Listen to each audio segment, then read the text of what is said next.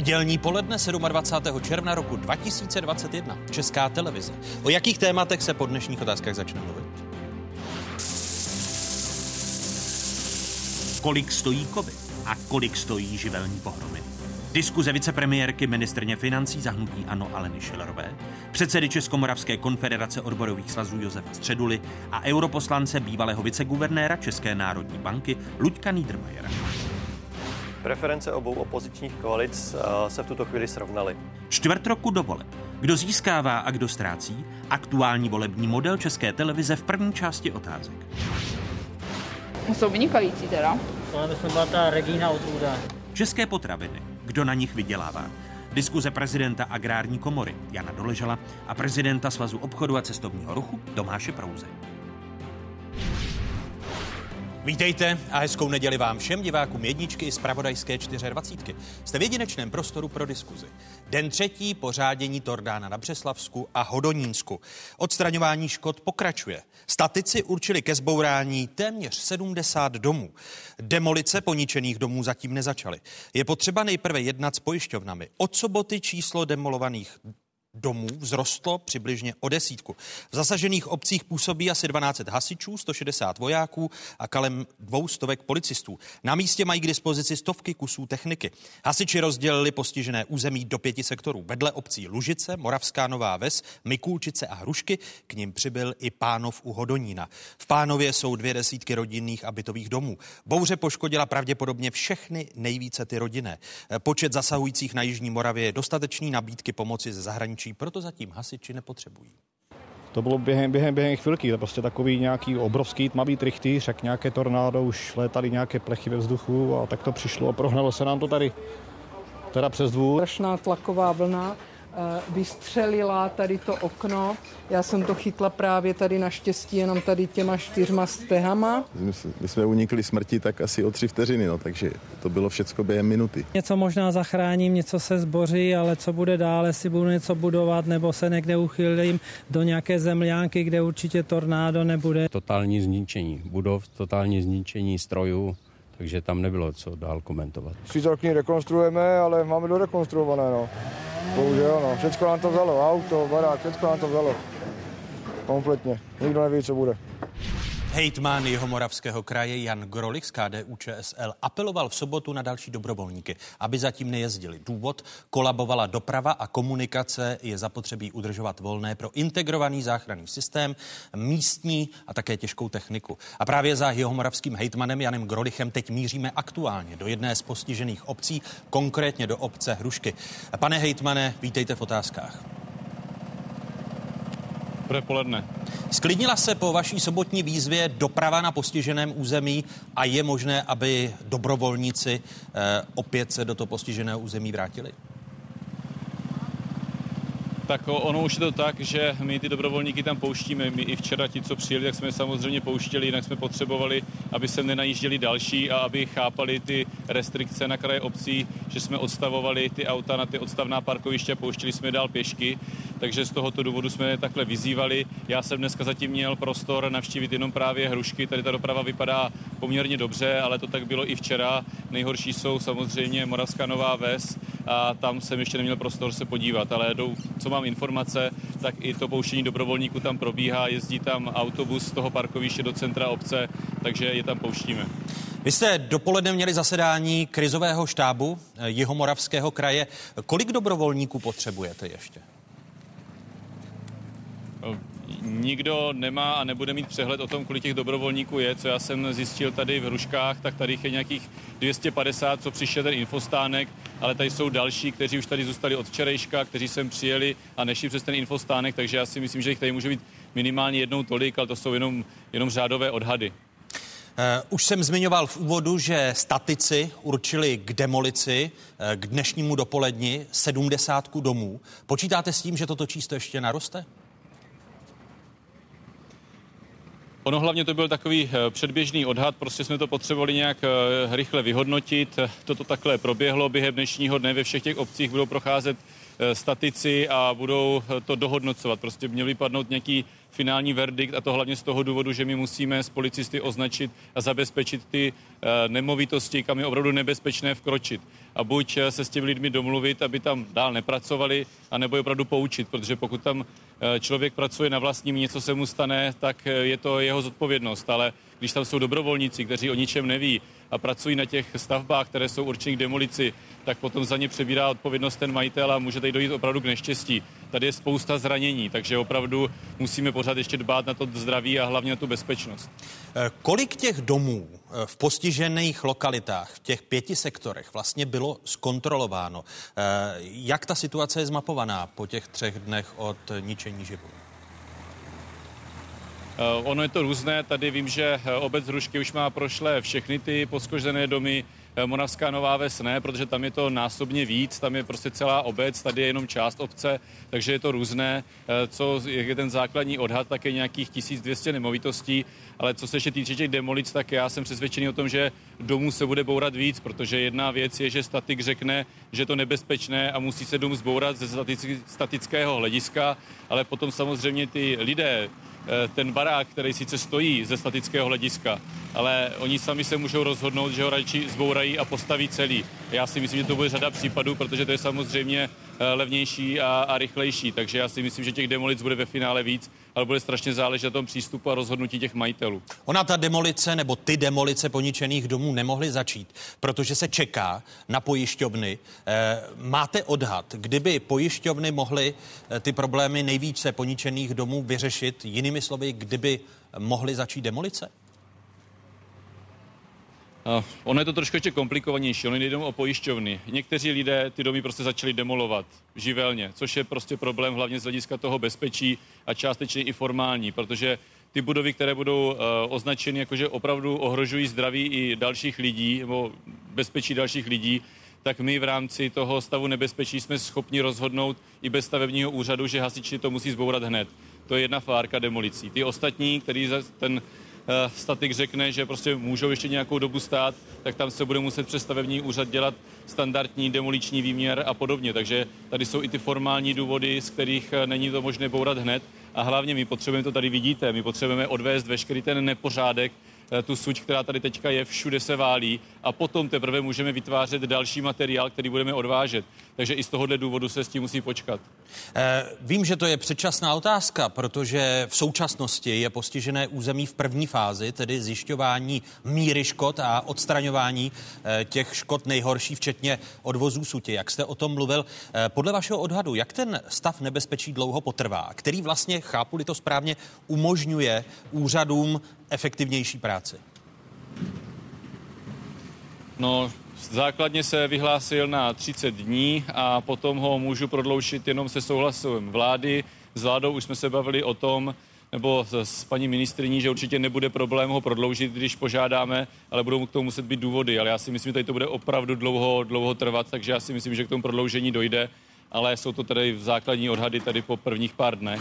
Jinými slovy, počítáte s tím, že bude zapotřebí prodloužit eh, stav eh, nebezpečí? Více k měsíci, myslím, že to bude potřeba. No. Eh, vyčíslení škod, respektive jejich hrubý odhad, je klíčový pro nejen vládu, protože zítra vy máte jednání vlády navštívit, ale také pro případnou českou žádost o čerpání peněz z Evropského fondu Solidarity, jak o tom v pátek mluvil premiér Andrej Babiš. Jaký odhad těch hrubých škod dáte vládě v pondělí? To dáme v pondělí, na tom se pracuje, to je šílené odhadovat, kolegové na tom pracují a já od nich potřebuji vidět až to finální číslo a nemám potřebu se jich ptát, jako co už jste zjistili, kolik to teda asi bude. Já prostě se musím starat o jiné věci a potřebuji na zítřek to finální číslo a to nevím. Důležité je si uvědomit, že z toho fondu Solidarity se dají ty finance čerpat jenom na na ty budovy a náhrady škod v tom veřejném vlastnictví, to, co vlastní kraj, obce a podobně, ne na ty, na ty domy. Takže ty celkové škody to budou opravdu jako miliardy a to jsou prostě dvě různá čísla. To, co budeme nahlašovat na vládu, nebudou celkové škody. Ale teď je otázkou, protože když jsem se díval na ty možné podmínky pro jeho moravský kraj, tak by eh, veškeré přímé škody, pokud by Česká republika mohla zažádat, tak by museli přesáhnout eh, částku 11, eh, respektive došplhat se ke 12 miliardám. V tom prvním hrubém odhadu opravdu myslíte, že těch 12 miliard přímých škod je reálných? Já si myslím, že určitě tuhle částku překročíme. Budou to odhady, ale určitě ano. Eh, Jaká je struktura? Například jenom řeknu, Ano. my, mám, my, my máme střední školu v Hodoníně, která teď to zjišťujeme, ta bude možná jedna z těch budov, kde budou muset proběhnout co nejdřív nějaké sanace, protože tam je statické ohrožení, ještě to nemám, nemám eh, potvrzené, ale to budou, to je jeden dům a budou to stovky milionů, jo. To, co tam má obec nebo město Hodonín, to budou další, další stovky milionů. Náš domov pro seniory je tam zničený, tam teda není ohrožená statika, ale to jsou tady takový to baráky, to už je miliarda se miliarda tam, těch 12 miliard to naskáče hned. Eh, Tedy Česká republika, respektive Jihomoravský kraj, se v celkové výši škod dostane přes tu částku 12 miliard korun. Co se týče toho veřejného majetku, si myslím, že určitě, co se týče toho soukromého majetku, to bude násobně víc. Eh, To je to, na čem se chtěl zeptat. Jaká je struktura těch zmíněných škod, tedy například poměr mezi soukromým a veřejným či státním majetkem? Eh, My nemáme absolutně jako kapacitu ani možnost zjišťovat eh, ty škody na tom soukromém majetku. To je, to je prostě nereálné a ty úkoly jsou dnes úplně jiné. Pokud musíme zajistit nějaký odhad pro vládu na tom veřejném majetku, vy ho uděláme, ale bude to přes palec, bude to hrubý odhad a soukromý majetek teď prostě nemůžeme řešit. Teď se řeší úplně důležitější věci. Eh, Když říkáte přes palec, eh, dovedete odhadnout, jestli do těch 30 dní, co byl vyhlášen stav nebezpečí, se podaří zmapovat ty škody do palce, Eh, tedy ne hrubé, ale už detailnější, nebo je to nereálné mít 30 dní na detailnější zmapování škod? Standardně z toho fondu eh, Solidarity se eh, čerpají ty peníze tak, že nejdřív proběhne ten nouzový stav a, nebo ten stav nebezpečí a po něm se žádá a tam už se budou vyúčtovávat ty konkrétní položky. Takže my řekneme střední škola Hodonín oprava 500 milionů například. Takže my, až dokončíme ten, ten stav nebezpečí a budou dokončeny všechny ty práce, tak potom můžeme začít sčítat. Nejde to odhadovat dopředu. My prostě víme, že potřebujeme opravovat střední školu a kolik to bude stát, tak bude až při tom, až nám přijde faktura. Eh, S odstupem eh, tří dní pořádění tornáda na Břeclavsku a na Hodonínsku eh, a tří dní zasedání krizových štábů, které vedete, pane hejtmane. Objevily se nějaké slabiny krizového řízení, z nichž bude zapotřebí se poučit?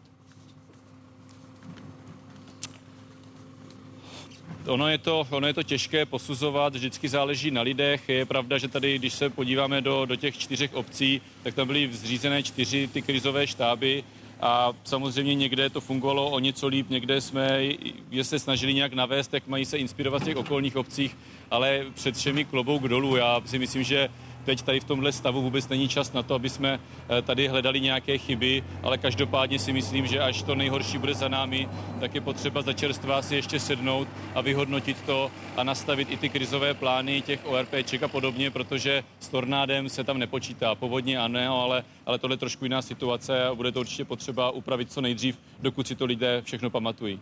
Máte představu, jak dlouho bude trvat ta první fáze, respektive eh, pokud byste nás eh, mohl provést tím, jak uvažuje eh, krizový štáb Jihomoravského kraje, tak jak máte rozfázované ty jednotlivé části obnovování toho postiženého regionu a co byste teď aktuálně od vlády potřebovali? Co budete v pondělí na vládě po ministrech a premiérovi požadovat?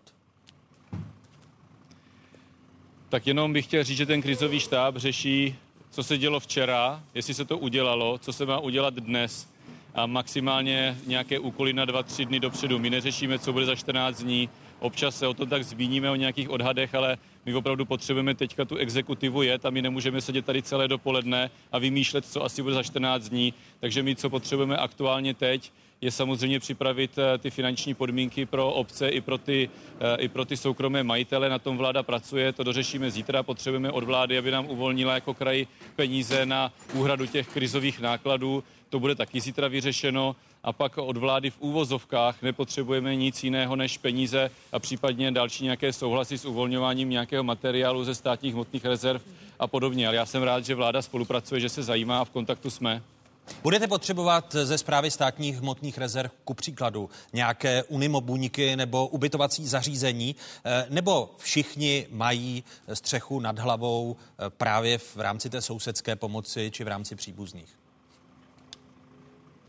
Tak ta úvodní evakuace i teď to ubytování vlastně ty obce ne, nezajišťují, nebo my nemusíme tady nic stavět, protože ti lidé prostě jsou ubytovaní někde po známých po rodině a podobně. Eh, včera to procházely neziskovky a nebyl ani jediný požadavek na ubytování. Ale to je samozřejmě z toho krátkodobého hlediska. Pokud někdo přišel o střechu nad hlavou a je někde ubytovaný na týden na 14 dní, tak potom, až se ty obce vyklidí a najdou se prostory, tak počítáme s tím, že z největší pravděpodobností to ubytování bude probíhat tak právě přes nějaké mobilní ubytování, jak ze státních hmotných rezerv, tak jsou tady i nějaké nabídky soukromých firm, které by nám byly schopni toto tady zajistit a poskytnout a podle těch nabídek, co máme, tak si myslím, že už teď v dostačujícím množství. Takže nebude potřeba to, že bychom někoho ubytovávali na rok v Brně nebo podobně. Je samozřejmě možné, že někdo z těch rodin tu nabídku využije a prostě se třeba i natrvalo odstěhuje do Brna z této lokality, ale spíše zájem zůstat přímo v místě.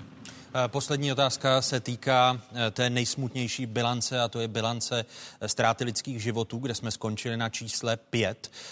Je někdo z těch vážně zraněných v takovém stavu, že u čísla 5 počet obětí čtvrtečního řádění živlu neskončí?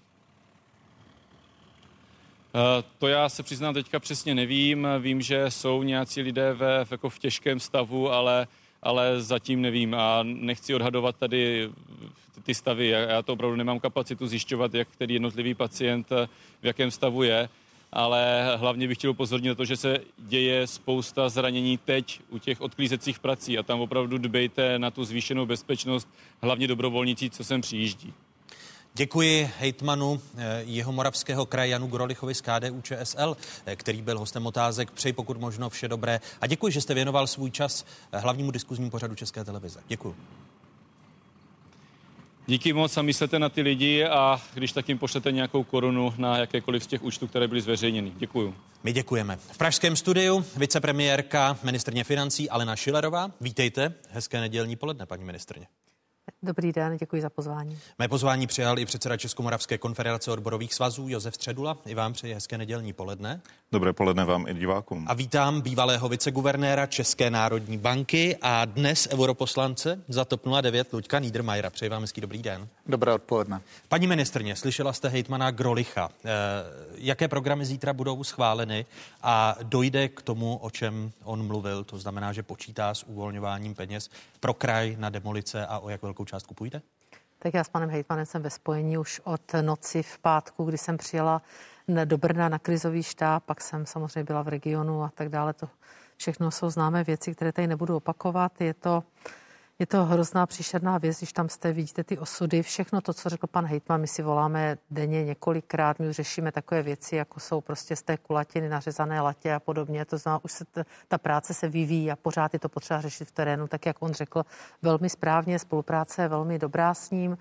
Eh, zítra budeme řešit eh, především, já musím nechat posílit, a to musí schválit vláda, takzvanou položku krizového řízení pro kraje, protože tam je každoročně v rozpočtu 140 milionů a já jako loni, tak letos jsem to rozdala krajům spravedlivě po 10 milionech na krizové řízení v souvislosti s pandemií takže tam ta položka je teď prázdná, takže já tam nechám převést eh, položku.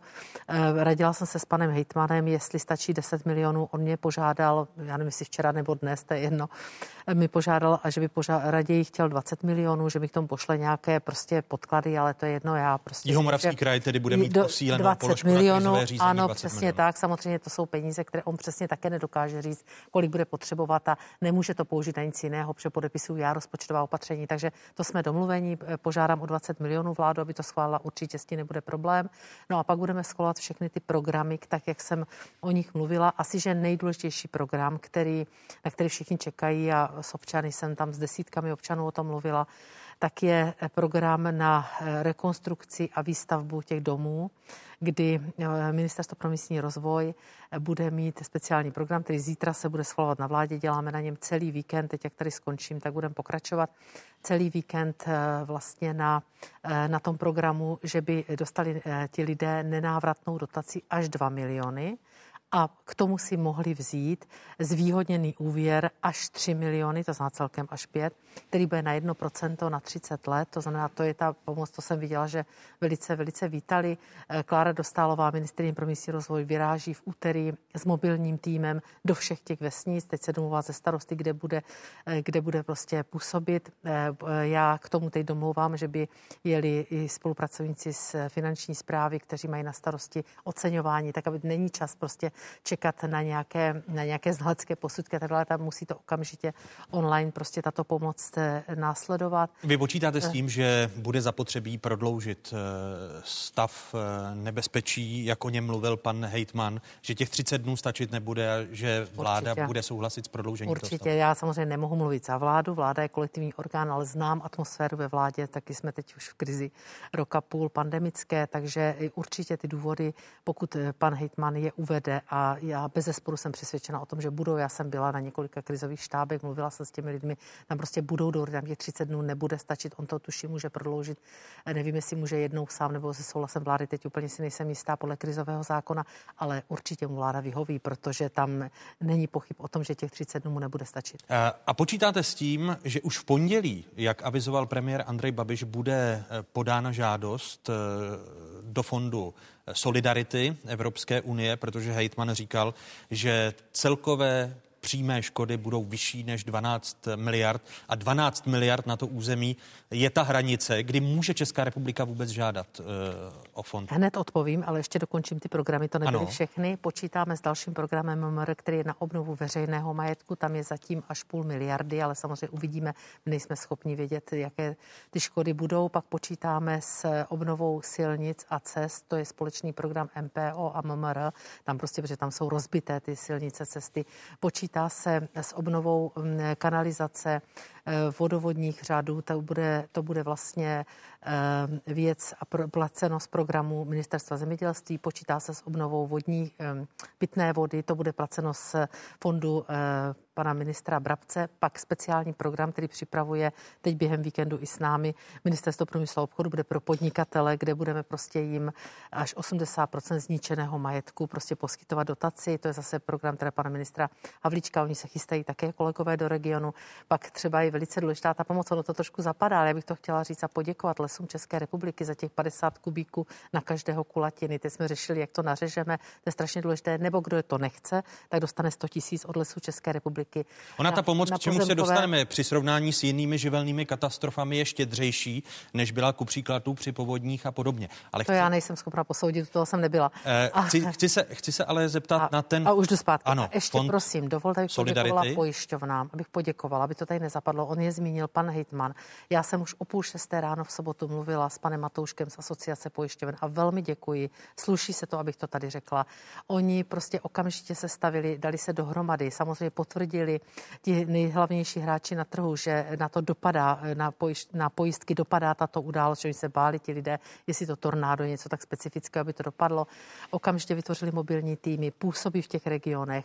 Oni dokonce budou poskytovat 50% z té pojistné částky předem, pomáhají, budou s námi spolupracovat, protože budou, to se bude odečítat samozřejmě, započítávat ta pojistka, takže budou spolupracovat, ale chci eh, podotknout, že jsem mluvila s celou řadou lidí a celá řada těch nemovitostí není pojištěna, takže samozřejmě na všechny to dopadat nebude. Takže to jsem chtěla jenom poděkovat. Stejně tak s Českou bankovní asociací chci poděkovat, protože oni poskytnou celou řadu úlev. Mluvila jsem s panem Salomonem, vydají prohlášení, už vydali jednotlivé banky. Také patří se říct, že na tom spolupracují, protože to je všechno důležité. Ti lidé mají hypotéky, mohli by spadnout pod do sankcí, mohli by to pojistné plnění jít na, to, na ty hypotéky, které nebudou hrazeny. Takže oni odpustí sankce, prodlouží, prostě přistoupí k tomu také velice, to je důležité. A teď k tomu fondu Solidarity. Ano, z Evropské unie, jestli já, už pondělí budete podávat. Já to nepředpokládám, já to nepředpokládám, že bychom... On to zmiňoval Andrej Babiš, tak se ptám, kdy je pravděpodobné... Pan premiér to určitě myslel dobře, protože mu jde o to samozřejmě, abychom, abychom o to požádali, abychom získali eh, ty peníze do regionu,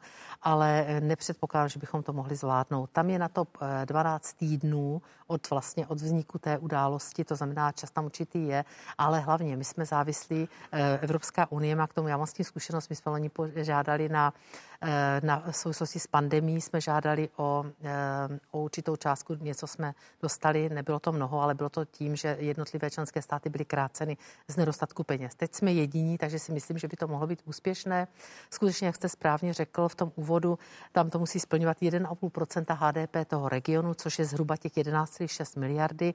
Pan Hejtman připouští, že by se všeho, všech škod, jak na veřejném, přímých, tak na soukromém majetku, tak se to počítá. On připouští, že bychom se na to mohli dostat, ale my to nebudeme schopni v pondělí mít. Oni teda respektive nebudou schopni. Tam je speciální tabulka, tam k tomu nemusí být znalecké posudky, ale musí to být nějaký odhad, který musí mít nějakou relevanci. To nepředpokládám, že budou schopni. Kdy tedy nám, myslíte, že budete, že budete že schopni to, rozhodovat na vládě, jestli osobně, Česká republika navíc, požádá? Navíc ano. my tam započteme všechny náklady, které mají hasičský záchranný sbor, ty složky IZS a tak dále. To všechno tam lze započíst, tak jak jsem hovořila s experty ministerstva financí, protože to zpracovává primárně ministerstvo financí.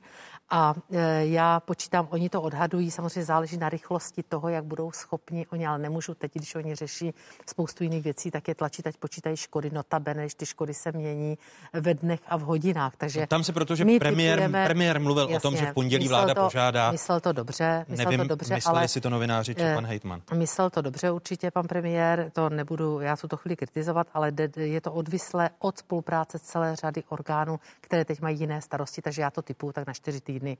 Máme na to 12 týdnů, eh, máme nárok zhruba na 2,5%, ale eh, z těch, eh, z těch škod, ale samozřejmě jde to jenom na veřejný majetek, jak samozřejmě řekl i pan, pan, pan Hejtman. Pane předsedo, co je nutné podle vás v souvislosti s obnovou těch území, jak sledujete nápravu škod a možné programy, jako o nich mluvila paní ministrině? Já jednak bych chtěl poděkovat všem, kteří se podílejí na odstranění škod. I oceňuji, že tam byl pan premiér i paní ministrině a členové vlády, ať opravdu vidí, o čem rozhodují. Eh, přestože spoustu kritiků, eh, kteří se na adresu členů vlády, ale já myslím, že to je právě jejich povinnost. Mají vidět, o čem rozhodují a mají okamžitě rozhodovat tak, jak jen to je možné. Druhá věc, chtěl bych moc poděkovat hasičům, policistům, eh, lidem od českých drah, zprávy z železničních cest, dopravákům, lidem plynařům, elektrikářům, kteří se snaží v neuvěřitelných podmínkách dělat všechno pro to, aby ten život vrátili zpátky. Myslím si, že těch ocenění ještě bude celá řada a věřím tomu, že to bude. A když se tady bavíme teď o těch, eh, o těch programech, mám prozbu. Jestliže tady bylo hovořeno o programu na eh, výstavbu těch nových bytů a nových domů, prosím zvyšte tu částku na úkor těch úroků, protože tam je celá řada lidí, kteří na žádné úroky nedosáhnou. Budou třeba staří, budou eh, to důchodci a 2 miliony korun opravdu eh, za to si dům dneska nepostavíte. Ani v Lužicích u Ronína, ani v Hruškách, ani nikde. Takže prozba má je, aby se ta částka zvýšila, ta dotační částka, protože on potom je ten ďábel skryt v těch detailech. To znamená, a... 2 miliony považujete, pane předsedo, tam Já si myslím, že by to mělo být více. V této tíživé situaci eh, chtěl mluvit o nějakém systémovém řešení, ale podíváme-li se na povodně a vezmeme-li eh, k dispozici in, inflaci, tak ti lidé v průběhu těch povodní, ať už rok 2002, eh, rok 1999, 1997, tak alikvotně na opravu domů měli nižší částku. To je, to je chyba eh, historická, která se odehrála a jestliže máme aspoň něco napravit, tak učiníme toto. Je to mimořádná situace. To znamená, dva miliony jsou podle vás Já nedostatečnou částkou. hovoříme o dotaci, o to, aby mohli lidé si postavit a potom je tam, eh, že to bude úvěr. Ale ten úvěr by nemuseli dostat, takže eh, opravdu tam ještě hrozí další kombinace a to je kombinace s tím, že by mohli přijít o práci. Ti lidé teď buď z objektivních důvodů nebo i subjektivních nemohou jít do práce a navíc je potřeba do těch programů prosím zakomponovat i podporu malých středních firm, i těch renovací těch firm, které tam to jsou, protože ty jsou nesmírně důležité. V Lužicích u Horonina jsou například dvě velké firmy, Moravtové, Moravské naftové doly a Grossbecker, e, to je nadnárodní společnost. Jsem dnes ráno mluvil s velvyslancem Spolkové republiky v Německu s Christinem e, Israngem a ten mi přislíbil, že se bude ptát i ve vedení společnosti v Německu, e, aby se skutečně firma rozjela a pokračovala dál, protože samozřejmě v těchto situacích. Takže jste po velvyslanci chtěl ujištění, že ta firma ano. neodejde z České republiky ano, tak, kvůli té živelní? Tak stejně se o to požádal našeho velvyslance v Berlíně, aby, aby se zeptali a podpořili to, aby se pokračovalo dál. Protože ta kombinace mezi ztrátou bydlení, domu a ještě v kombinaci s případným nebezpečím ztráty zaměstnání je v podstatě pro ty lidi konečná. A taky byl bych moc rád, aby ta pomoc byla bez ohledu na to, že tady máme volby do poslanecké sněmovny, aby i pokračovala, protože postavit dům nezvládneme za měsíc. To jsou pomoci, které budou trvat několik měsíců, možná i do příštího roku.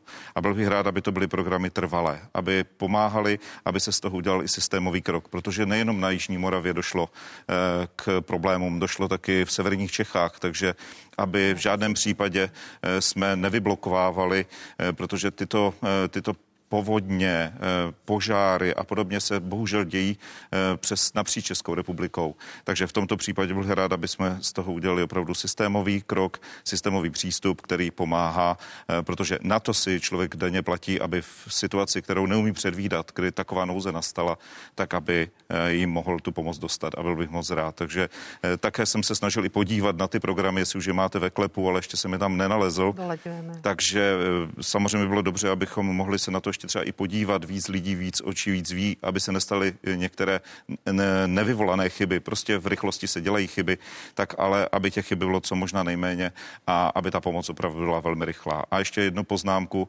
Eh, snažil jsem se hledat nějaký svodný, eh, svodné místo, kde by lidé mohli a ti starostové a starostky eh, nějaký zdroj informací. Takže moje prozba ještě pro členy vlády, jestli by bylo možno udělat nějakou svodnou informaci třeba na stránkách úřadu vlády, kde lidé mohou pod nějak nějakou jednoduchou grafikou povodně najít veškerou informaci o té pomoci, aby nemuseli chodit po různých stránkách tam, kde stát ji bude poskytovat, tak aby ji měli koncentrovanou eh, a to by bylo ideální. Pane poslanče, váš pohled na tu pomoc státu? Eh, možnou první věc, kterou bych chtěl říct, tady lec kdo děkoval leckomu, ale já myslím, že úžasná je reakce lidí a občanské společnosti a možná je to třeba připomenout, protože občanská společnost se stává často eh, cílem velmi drsných útoků ze strany, ze strany politiků a je vidět, že eh, ochota lidí pomoct ostatním je u nás obrovská. Já jsem na to hrdý a, a dojímá mě to. Druhou věc, kterou bych chtěl říct, eh, je to, to, co se tam stalo, je hrozné. Já, já ten region velmi dobře znám ze svého mládí a ty fotky, které jsem viděl, jsou opravdu strašné. Hrozně to zasáhlo do života, eh, života lidí. Ale zase na druhou stranu bychom si měli uvědomit, že už nejméně desetiletí se mluví o tom, že e, změny klimatu e, přinesou i extrémní jevy počasí. A tím vůbec nechci říct, že to tornádo je právě tímto způsobeno. A zdá se mi, že my o tom tak filozofujeme a nejsme na to připraveni.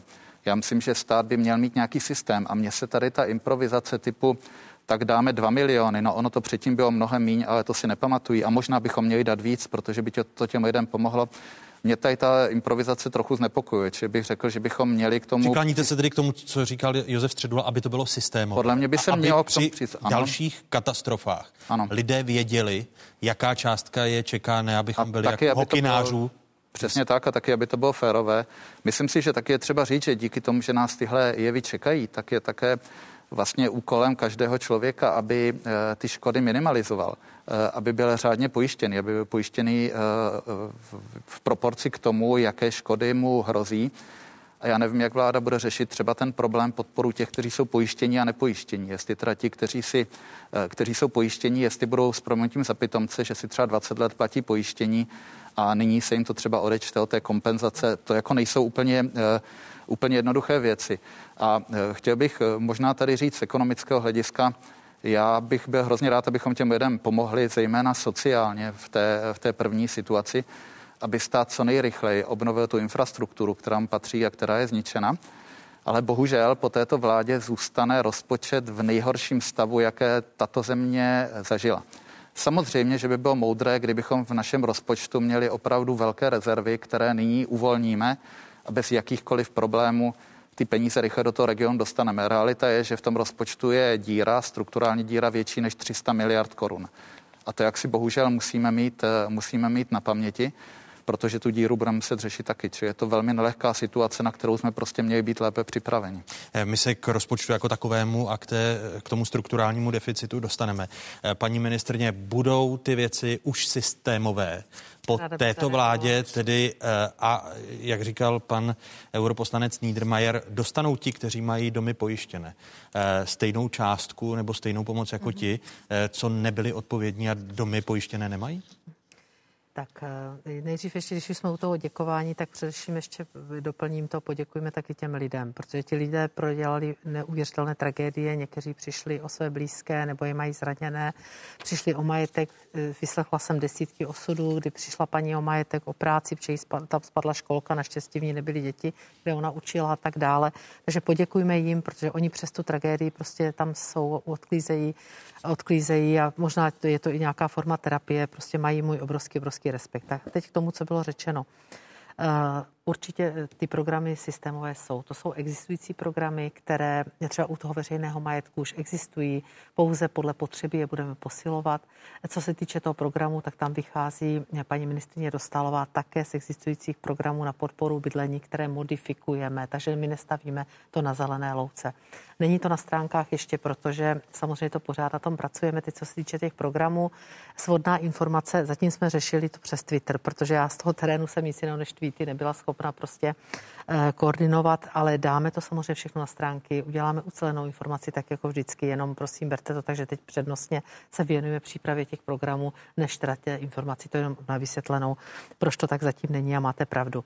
Poměr, eh, já jsem chtěla ten úvěr bezúročný, bohužel to nejde kvůli předpisu Evropské unie, to byla první věc, takže jsme tam museli dát aspoň ten minimální úrok 1%, budeme to debatovat, samozřejmě musíme vít také z nějaké reality, aby se dostalo na všechny lidi, to znamená, že toto bude všechno ještě předmětem diskuze, tak to jsme domluvili. Podpora, eh, domluvení podpora malých středních firm samozřejmě, to je ten program pana ministra Havlíčka. On zatím eh, se domluváme na nějakém rozmezí, on tam chce až 80 vlastně těch nákladů, které byly, které, nebo těch škod, které byly způsobeny, tak chce jim sanovat. I ten program také řešíme. Já mám první návrh, mám v mailu a mý kolegové, tak se na něho díváme. Takže na to určitě pamatujeme. Vy jste zmínil Eh, naftové doly, my jsme se tam byli podívat, to je taky katastrofa. Myslím, hmm. že to v té uh, Moravské, Lužicích. V Lužicích. V Lužicích, to bylo správně, v Lužicích. Tam je to hrozné, přesto teda pan majitel ještě posílá do regionu 150 milionů, jak nás informoval, my jsme s ním telefonovali s panem premiérem, takže to a teď jsou... přístup a rovnost eh, tak, u, t- u té zodpovědnosti, to nač narážel pan Budeme muset... Jestli ti, kteří měli dům pojištěný, tak budou mít stejnou podporu jako ti, kteří uh, pojištění Promluvil pan europoslanec, který je skutečně, já nech, nechtěla jsem útočit, ale musím se ozvat, tak eh, samozřejmě eh, jsme po té těžké krizi a on řeší strukturální deficit, řekneme si to, jak u toho budeme a srovnáme si, jak pomáhala, eh, pomáhali vaši představitelé v té do, krizi poslední, ale teď to nechme být, já nechci prostě skutečně, já jsem tak zraněná tou situací, že prostě nechci v téhle chvíli a v, při této diskuzi útočit. My to nebudeme nikoho trestat, nebudeme ne. Prostě tam skutečně vyjdeme z těch faktů, které jsou. Je tam celá řada, je tam paní 85 roků, vedla mě tam, ukazovala mi, jak má tady urnu v místnosti, který nestihla pohřbít syna, který před několika dny zemřel. Její syn prostě 65 letý, je 85, nemá dům pojištěný. Chtěla si ho pojistit, nestihla to. Prostě ještě to chtěla udělat, neudělala to. Tak máme ji nějak potrestat, nebo to snad ne. Prostě nebudeme nikoho trestat. Promiň, promiňte, já, já rozumím těm příběhům. Ano ale jako odpovědně jednající lidé. Vy chcete tím poslat vzkaz, že ti, kteří nebudou se nechat pojistit, nebudou mít pojištěné své nemovitosti, protože k tomu budou mít různé důvody, protože pojištění je vysoké a podobně, takže jim všechny další budoucí vlády eh, budou kompenzovat úplně stejnými částkami jako lidem, kteří mají domy pojištěny. Chápu to správně. Teď to kompenzovat budeme. Budeme to Budou mít všichni... Pojistka se bude muset to, k tomu nějakým způsobem o to odečíst, budeme to kompenzovat. Za prvé, většina těch domů, které jsem mluvila opravdu, opravdu to jsou desítky lidí, většina těch domů, Takže, které promiňte, jsou ti, co, ti, co doby, jsou pojištěni, tak ano. se jim od toho dokonce ještě pojistka odpočítá. To znamená, že tím, že oni v uplynulých letech dávali peníze, na pojistku, tak budou postiženi Protože na rozdíl od těch, co nemůžete kompenzovat dvakrát. Musí, když má část pojistného plnění, tak nemůžete kompenzovat dvakrát, takže se to bude muset prostě nějakým způsobem zohlednit. Teď ty detaily řešíme, ale nebudeme trestat ty lidi. To jsou většinou staří lidé, ti mladí, mladší, kteří mají domy na hypotéky, což jsou většina těch novějších domů, tak samozřejmě mají povinně pojištěny, protože to hypoteční banky požadují. Ale celá řada těch starých občanů, prostě kteří dneska už si ani nevydělají na nový dům, to jsou skutečně lidi opravdu, opravdu ani ne v důchodového věku, ale už prostě já nevím, přestádlí nebo nechci se jich dotknout. To znamená, že skutečně my tu pomoc tam budeme muset poskytnout a já nejsem připravena k tomu je za to nějak trestat. V Teď míříme ne. za starostkou obce Hrušky, ještě jednou se podíváme do postižených lokalit. Jana Filipovičová je mým hostem. Paní starostko, děkuji vám, že věnujete svůj čas v otázkách a vítejte. Dobrý den. My se teď bavíme o konkrétní situaci. Když jste poslouchala paní ministrni, kolik u vás v Hruškách je těch domů nepojištěných, protože slyšeli jsme od pana Hejtmana, že u vás už jsou ty domy projity, statiky a situace je zmapovaná. Ano, situace je pomaličku zmapovaná, ale přesto se tady ještě objevují nějaké drobnosti nebo některé nemovitosti, u kterých se Eh, nebyl majitel v, při, v, momentě, kdy se kontrolovala statika toho domu, takže tam se, tam se budeme vracet. Eh, vznikl ještě jeden problém. Domy, které byly vytipované, vytipované k demolici, tak v podstatě nebyly nebyly řádně označený, to znamená zapáskovaný, eh, nebyl tam znemožený vstup majitelům, ty tam vstupují, eh, takže eh, bude se řešit ještě tady tahle záležitost. Možná k těm 15 domkům, které jsou vytipované, přibudou ještě něk- některé další. Jo? To v této, v této chvíli ještě nevíme, protože ať jsem si myslela, že to máme zmapováno, tak ještě jednou se tady bude statik v obci pohybovat a budeme ověřovat Eh, nemovitosti, jak jsem říkala, u kterých nebyl přítomen majitel. Uh, jak, jak počítáte s, to, s tou situací, když paní ministrně říkala, že ti, co měli domy pojištěny, tak jim se bude od té uh, vládní kompenzace, státní kompenzace odpočítávat to, co dostanou od pojišťoven, zatímco ty, co měli nepojištěné domy, uh, tak dostanou plnou částku? Upřímně asi budu nesouhlasit. Nemyslím si, že je to zas až tak spravedlivé, ale samozřejmě souhlasím taky s tím názorem, že se musí pomoct starým lidem, eh, jako těm méně movitým. Jenomže eh, mám obavu, že ti lidé, kteří si léta letoucí eh, platili pojistky a do dneš, dnešnímu dní nevyčerpali ani korunu, tak se rozhodnou do budoucna si domy nepojistovat. To znamená, že tento krok eh, spíš povede k tomu, eh, že lidé, kteří byli zodpovědní, se začnou chovat eh, nezodpovědně. Mám takový pocit. Kolik u vás, máte tu situaci zmapovanou, kolik u vás je těch nepojištěných domů? To fakt nevím. To opravdu nevím, kolik je nepojištěných, ač teda už eh, má eh, před obecním úřadem, kde je zřízeno takové krizové centrum, eh, sídlo Generali pojišťovna. Neměla jsem příležitost se zastavit a poptat, kolik občanů z naší obce je navštívilo. Ostatní pojišťovny, co mám zprávy, tak kontaktují své klienty SMS zprávami a ty se ke mně nedostali. E, další věc se týká obnovy e, infrastruktury. U vás v Hruškách, e, jak jste na tom s pitnou vodou, s dodávkami elektrické energie a jak dlouho z vašeho pohledu potrvá obnova infrastruktury? Co se týká dodávky pitné vody, máme, eh, nám eh, vodovod funguje bez problémů do každé domácnosti, možná jenom do těch, které teda byly postižené tak, že jsou opravdu neobyvatelné a jedná se o pár domácností, které byly odstaveny od přípojky, tak téměř v celé obci, řekla bych na 90% funguje vodovod. Eh, co se týká elektri- elektrické energie, zde taky dodavatel byl velmi střícný a už eh, v, eh, předevčírem večer obnovil dodávku elektrické energie téměř v polovině obci. V, v téměř v polovině obce. Horší to, bude, horší to bude s dodávkou plynu. Zde se teprve začíná mapovat, jaké byly způsobeny škody tornádem. Uvidíme, uvidíme, kterou část se podaří nějakým způsobem odstavit ale každopádně ta nejvíce postižená bude ještě, ještě mnoho, mnoho dnů, jak bez dodávky elektrické energie, tak bez dodávky plynu. Co byste teď eh, jako starostka jedné z nejvíce zasažených obcí potřebovala od státu? V podstatě, eh, víte co, my máme tady takovou obrovskou obrovskou eh, zásobu všeho, co jsme teď potřebovali. Eh, to znamená jídla, pití, materiálu. Nám se sjíždějí dobrovolníci na úklid, jsou zde nasazeny složky integrovaného záchranného systému. Všichni nám ohromně pomáhají. Jo, patří jim za to obrovský dík.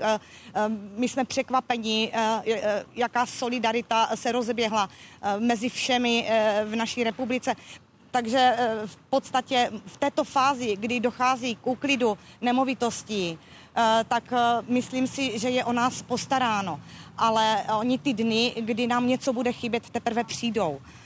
Tak možná bych touto cestou požádala i, i další, další dobrovolníky nebo dárce, kteří nám chtějí něco darovat, tak aby posečkali a ozvali se třeba za týden, za 14 dnů, protože ta situace tady bude nelehká, eh, jak jsme, ne, jak jsme vzpomínali už eh, ještě, ještě, ještě řadu dnů prostě. Je to, je to takové zvláštní. Eh, událo se něco, co jsme v životě nezažili a na co jsme nebyli připraveni. My v podstatě ne, nás nepostihují ani záplavy, možná nějaké, nějaké bouřky přívalové. My tady nemáme žádný vodní tok, který by se nám vylal z břehu. Prostě opravdu to byl první zážitek a doufám, že i poslední. Věřte, že otázky se budou tomu tématu věnovat e, i v dalších týdnech a měsících a že na vás nezapomeneme. Jana Filipivičová, starostka obce Hrušky, byla mým hostem. Přeji vše dobré. Děkuji. Naschledanou. Počty nových případů nákazy začínají stagnovat. Dokonce v pátek a v sobotu eh, jsou čísla eh, nového typu koronaviru a onemocnění COVID-19 vyšší. Eh, podívejme se na situaci a na data. Eh, situace se horší. V Praze státní zdravotní ústav eviduje kolem stovky potvrzených případů delta mutace. Respirátory zůstávají povinné i v městské hromadné dopravě a veřejných vnitřních prostorách. Srovnání se sousedními zeměmi Česká republika má za uplynulých 14 dní 15 nových případů nákazy novým typem koronaviru na 100 000 obyvatel. Stejný počet nových případů má také Německo. Nejvíce nakažených nakažených za dva týdny přepočteno na obyvatele má stále Rakousko. E, nižší čísla mají Poláci a Slováci. Život v Česku se ale i přes nebezpečí mutací vrací do běžných kolejí. E, jak se k návratu k normálnímu životu stavějí lidé? Tady jsou výsledky nejnovějšího sociologického šetření Trendy Česka, který pro českou televizi zpracovává Kantar.cz. Zhruba 40% Čechů říká, eh, že se velmi rychle svým chováním vrací k před covidovému normálu, to znamená, začíná zpátky chodit do restaurací za kulturou, za sportem a tak podobně. V této skupině převažují eh, muži, převažují tam lidé z mladších věkových skupin, s vyšším vzděláním, eh, z větších měst a také voliči obou opozičních koalic.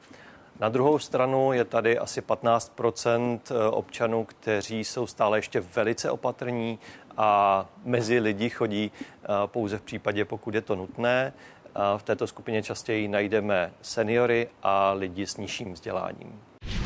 Začnu Josefa Středuly. Nakolik jsou citovaná sociologická data varující, když v některých zemích, Portugalsko, Austrálie, Rusko, začíná být kvůli mutaci Delta a jímu šíření onemocnění COVID-19 na vzestupu, protože vy jste právě tu připravenost Česka řešili na pondělní tripartitě? Eh, my jsme se dokonce i ptali na to, jakým způsobem eh, se budeme připravovat na tu příští variantu. Byl tam jak pan ministr Adam, tak eh, byli přítomní jak paní hlavní hygienička, tak pan profesor Dušek a myslím si, že tam byla velice racionální přístup. To znamená na jedné straně obezřetnost, na straně druhé tam, kde je to možné rozvolnit, tak aby mohly začít fungovat služby a aby mohly i ty uzavřené provozovny za určitých hygienických opatření pracovat. Také tam zazněla moc hezká výzva, kterou při připravili odboráři odboru svazu Kovo se Združení automobilového průmyslu, kde žádají, aby mohli například uzavřené kolektivy nemuseli využívat všechny ty prostředky, protože už jsou testovaní, pracují spolu, takže se to samozřejmě střídá. No a samozřejmě máme zájem, aby ti, co pracují v těch těžkých profesích, aby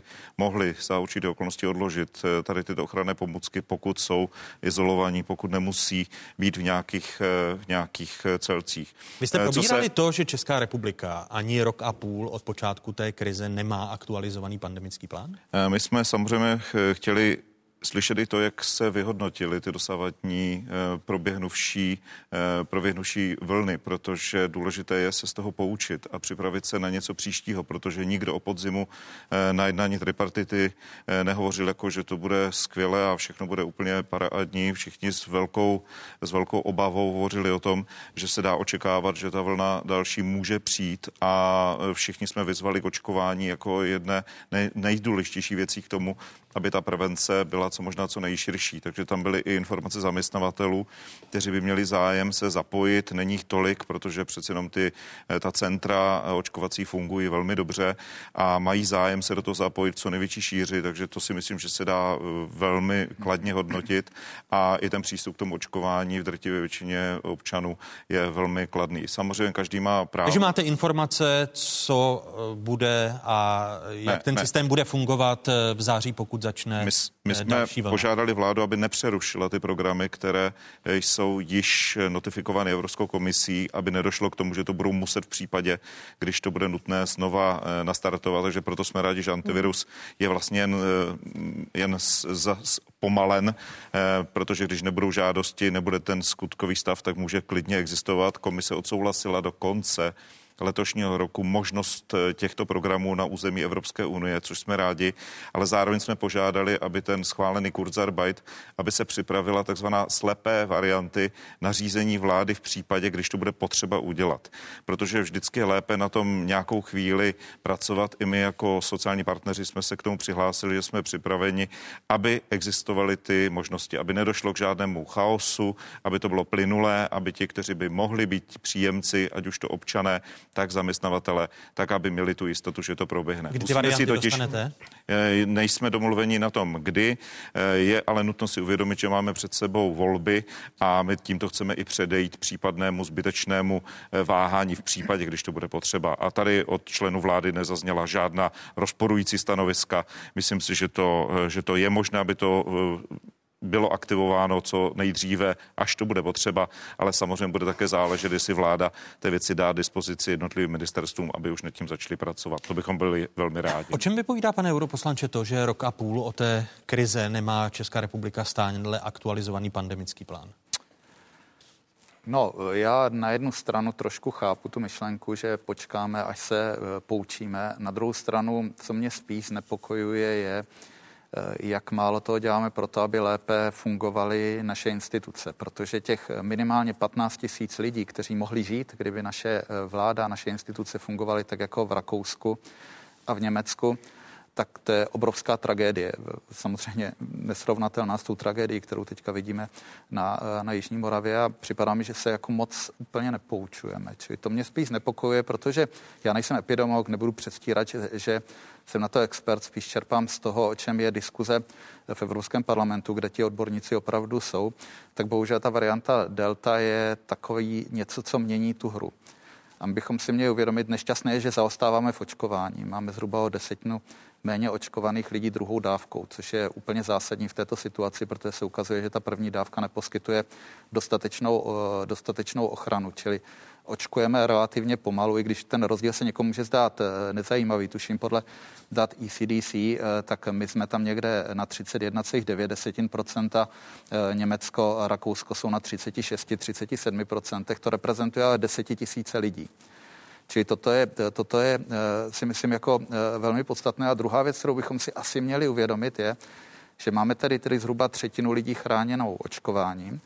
Pak tady máme určitou část lidí, eh, zřejmě menší, která je chráněna tím, že má protilátky po prodělání covidu. A pak tady máme obrovskou skupinu, možná to může být 40-50%, nevím, to ví asi epidemiologové, která není chráněná. A do toho nám sem přišla varianta, která je mnohem nakažlivější než ta hrozně nakažlivá britská varianta, která nám způsobila ze, problém vlastně v tomto roce. Ale když se podíváte na ta opatření vlády a připravenost na tu možnou další vlnu, já jsem zmiňoval Lisabon, který se uzavírá, Sydney, kde také dochází k přísnějším opatřením, Izrael, kde je většina populace už naočkovaná po druhé, tak i tam dochází k šíření té nakažlivější nemoci delta, nebo té nakažlivější mutace delta. Jsme poučenější a připravenější po tom roce a půl a po e, těch čtyřech vlnách? Já myslím, že v té dnešní situaci šířit jakoukoliv paniku není dobrý nápad. Už také proto, že konečně jsme se dostali do situace, kdy v některé dny e, neumírá žádný člověk na covid, což je prostě strašně, strašně důležitý. Každý lidský život má jako velkou cenu ale podle mě bychom měli opravdu velmi pozorně sledovat eh, eh, to, co se děje jinde, kde možná to jde trochu rychleji. A mě třeba hrozně znepokojuje, jak zástupci různých státních institucí prostě s klidem řeknou, tak tu indickou variantu jsme sem dostali přes letiště, no tak se to stalo. Mě by hrozně zajímalo, kdo dbá na to, aby lidé, kteří se vrátí z těch rizikových eh, destinací, opravdu udělali, co je jejich povinnost. Například, jestli na to prostě někdo dohlíží. Čili Myslím si, že tahle země utrpěla strašně pandemii, opravdu strašně. Jedna, jedna z nejvíc v tom uh, bohatém světě a prostě není možné, abychom se do toho utrpení znovu vrátili. Eh, paní ministrně, mm-hmm. pandemický plán. Vy tedy počítáte jako vláda s tím, že už to necháte na vládu příští, že nebudete aktualizovat pandemický plán? Tak, po eh, zkušenostech se čtyřmi vlnami. Tady zaznělo od pana europoslance, že není odborník na, na nebo epidemiolog, ale skoro tak mluvil. No, eh, já budu se snažit mluvit s velkou, velkou pokorou, protože já si myslím, že tohle byla opravdu přírodní katastrofa, která postila celý svět a všichni jsme se z ní poučili. Určitě jsme udělali celou řadu chyb, ale myslím si, že kdybychom dali třeba na opozici a rozvolňování, návrhy na rozvolňování loni v létě, tak jsme na tom byli třeba ještě hůře.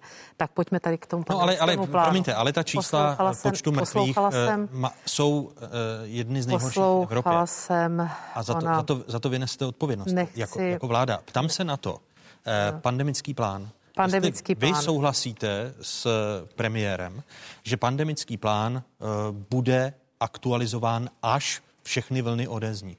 Trošku mě inspiroval pan Hejtman, jenom tak udělám takovou krátkou paralelu. On říkal, víte, my teď musíme řešit ze dne na den ty problémy a nemáme čas přemýšlet nad tím, jestli zlepšit krizové řízení tam či nebo onde. A já to nechci zlehčovat, ale chci říct, já samozřejmě zajímá hlavně názor ministra zdravotnictví, protože to je jeho kompetence. A on říká jasně, že pandemický plán ano, ale že dneska už jsme tak daleko, že to skoordinuje i VHO. VHO vlastně zastřešuje určité, určité zkušenosti ze všech zemí a víceméně my ho chceme zpracovat jako ministerstvo zdravotnictví. Hlavní hygienička, to je její eh, především úkol, právě poté, co dostaneme doporučení, sjednocující doporučení VHO.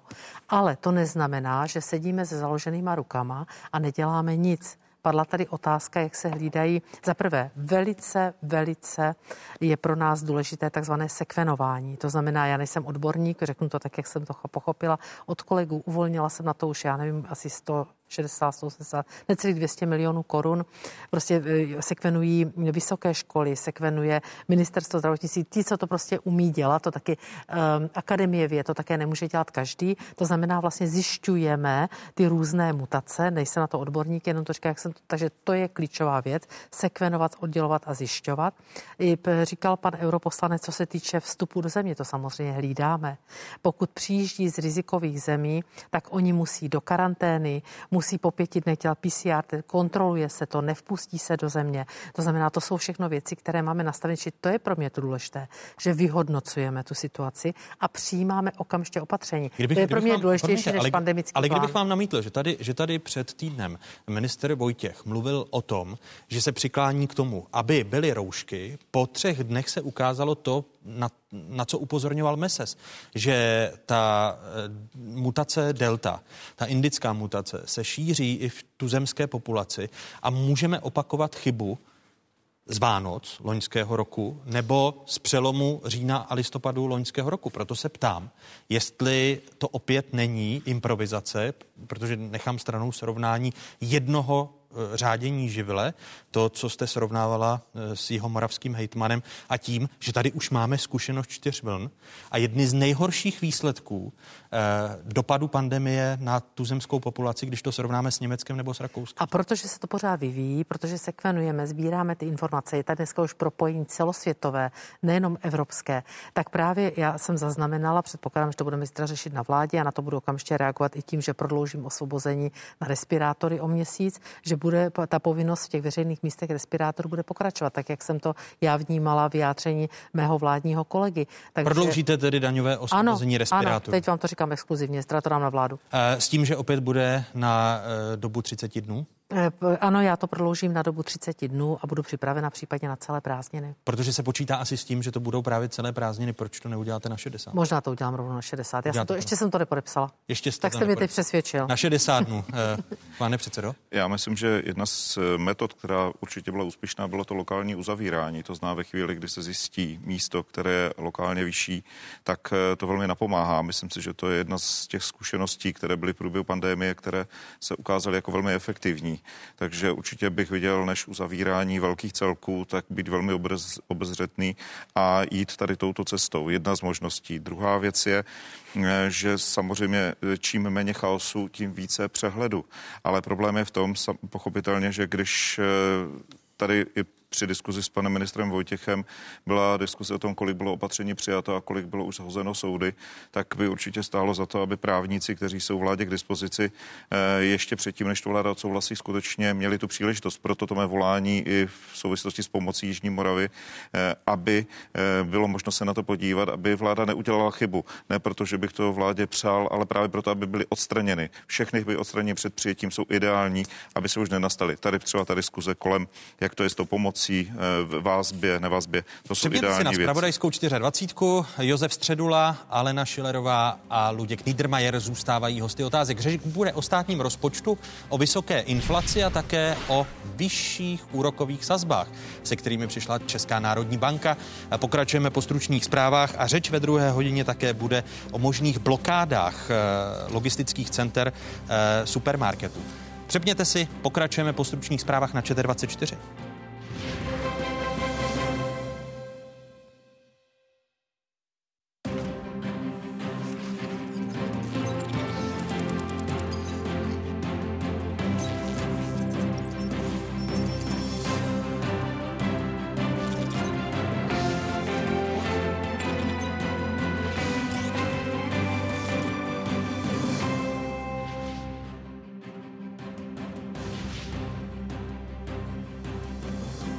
Jste na správné adrese, tady je spravodajská jednička v zemi, tady je ČT24. O jakých tématech se po dnešních otázkách začne mluvit?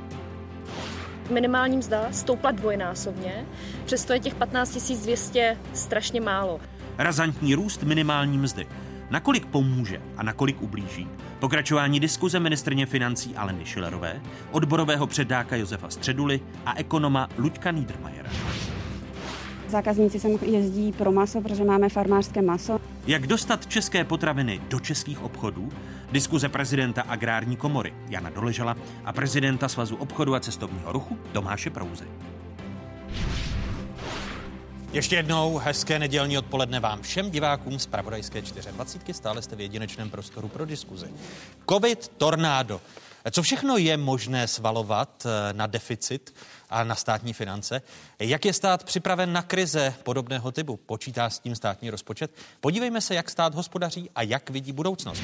V roce 2019 skončil státní rozpočet v deficitu 28,5 miliardy korun. Loni se schodek propadl na 367 miliard. Šlo o covidový rok. Letos vláda plánuje schodek 500 miliard a v návrhu na příští rok, kdy se nepočítá s eh, uzavíráním průmyslu a s covidovou krizí, je plánovaný deficit 390 miliard korun. V dalších letech by pak mělo jít o schodky. 370, respektive 343 miliard korun. Hospodaření státu je za prvních pět měsíců v deficitu 255 miliard, což je více než polovina schváleného schodku rozpočtu na tento rok. Připomínám, že hlavními hosty otázek zůstávají ministrně financí Alena Šilerová, předseda nejsilnější odborové centrály v zemi Josef Středula a europoslanec bývalý viceguvernér České národní banky Luděk Niedermayer. Dámo a pánové, ještě jednou vítejte ve druhé hodině otázek. Hezký dobrý den. Vy jste, pane e, bývalý viceguvernére a europoslanče, kritizoval e, to, v jakém stavu veřejné finance vláda předá vládě budoucí a že to bude nejhorší strukturální deficit.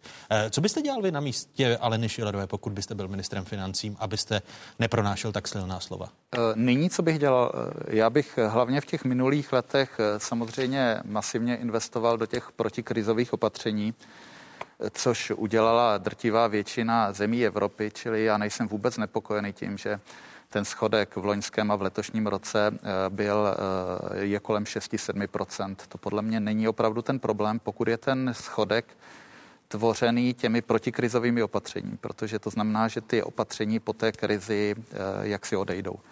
A to je bohužel něco, co se u nás nestane. Já tady vycházím z dat ministerstva financí, které říká, že v roce 2022, kdy už doufejme nebude covidová krize, v roce 2023, kdyby ekonomika měla startovat někde k k zřejmě eh, vrcholu ekonomického cyklu v roce 2024 náš strukturální deficit, to znamená deficit očištěný o vývoj ekonomického růstu, bude vysoce nad 5%. Jenom pro porovnání to tedy znamená, že ten deficit, který vlastně eh, je vytvořený tou strukturou toho rozpočtu, bude vyšší než 300 miliard korun eh, v dnešních podmínkách. A Tady bych připomněl, že ta samá tabulka ministerstva financí říká, že v roce 2015, kdy už eh, eh, pan, eh, pan Andrej Babiš, poté následován paní Šerov jménem Hnutí Ano řídila státní finance státy, státu byl ten deficit přepočtený na dnešní hodnotu 36 miliard. To znamená, na začátku toho vládnutí byl ten deficit 36 miliard, to dědictví po tomto vládnutí bude 300 miliard. To je prostě astronomická částka opravdu. Proto já jsem tak nervózní eh, s takovým, eh, řekněme, trošku volnějším zacházení s různými eh, sumami, různé zákonné iniciativy, které, se kterými přichází vláda, se kterými, které schválí parlament, samozřejmě s podporou vládního hnutí, vytvořili opravdu situaci, která je naprosto bezprecedentní. A dá se to doložit také konec konců na výhledu Evropské komise pro hospodaření státních rozpočtů, kdy vlastně většina zemí eh, v tom roce 2022 a 2023 už bude buď to pod 3% HDP, nebo někde v oblasti kolem 3,5% HDP, zatímco budeme kolem 6, což bude jeden z nejhorších výsledků eh, v rámci Evropské unie od země, která vždycky byla premiantem v tom, že držá dlouhý dluh a ono to ne, eh, držá nízký dluh. A mimochodem, ono to nebylo samozřejmě zadarmo, Tohle jsme teďka všechno vyhodili oknem. A když, a... když znovu zopakuju tu otázku, kdyby vy jste byl na místě ministrně financí, protože tady často zaznívají argumenty eh, nejhorší krize od eh, druhé světové války, covidová krize. Tak by nebylo spoustu zákonů, které bohužel byly přijaty a které způsobily to, že tam ten strukturální deficit 300 miliard vznikl. Které zákony vás napadají? Jsou to drobnosti, já si ještě vzpomínám diskuzi s paní ministriní ohledně slevy na jízdném, to jsou drobnosti, různé rušení daní a samozřejmě největší dvě položky, které to, které to dělají, je e, vyšší než plánovaná valorizace e, penzí a snížení daně, daně z příjmu. Já tady chci říct. Já tady chci říct jenom jednu věc. Já úplně plně respektuji rozhodnutí jakékoliv vlády zvýš, snížit daně například nebo zvýšit eh, důchody, to je naprosto v pořádku, ale musí to být doprovázeno opatřením, který vyrovná tento vliv ve státním rozpočtu. A bohužel, paní ministrině, to je logika, která je vaší vládě úplně cizí. Eh, já vím, že mě pravděpodobně opět osobně napadnete, ale já těm číslům mm. opravdu rozumím. Takže bych spíš chtěl slyšet, jak vy si vlastně představujete, že se z této strašné situace dostaneme. Eh, záhy paní ministrně odpoví. Vy jste na uh, radě na tripartitě v pondělí také kritizovali a shodli jste se, ať už jako zaměstnavatele i jako e, zástupci zaměstnanců, na tom, že ten schodek 390 miliard je neuměrný hmm. a že by mělo dojít ke změnám rozpočtu. Slíbil vám premiér změny v rozpočtu?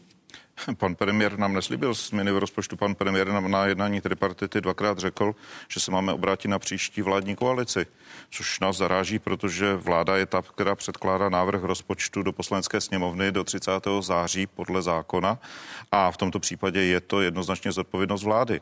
Jedna Premiér část... se tedy um, umyl ruce nad tím rozpočtem? Já nevím, jestli si tímto myje ruce, ale jenom formuluju to, co pan premiér řekl a já věřím tomu, že jednání o návrhu státního rozpočtu na rok 2020 2022 bude tak, jako je standardní, to znamená, že budeme projednávat s vládou a hledat způsob, jak se ta situace dá vyřešit. Vy se tedy A jen- nesměřujete s tím schodkem 390? Rozhodně ne. My jsme navíc snad jako jedni z mála upozorňovali už v září loňského roku, že ten deficit bude dramatický.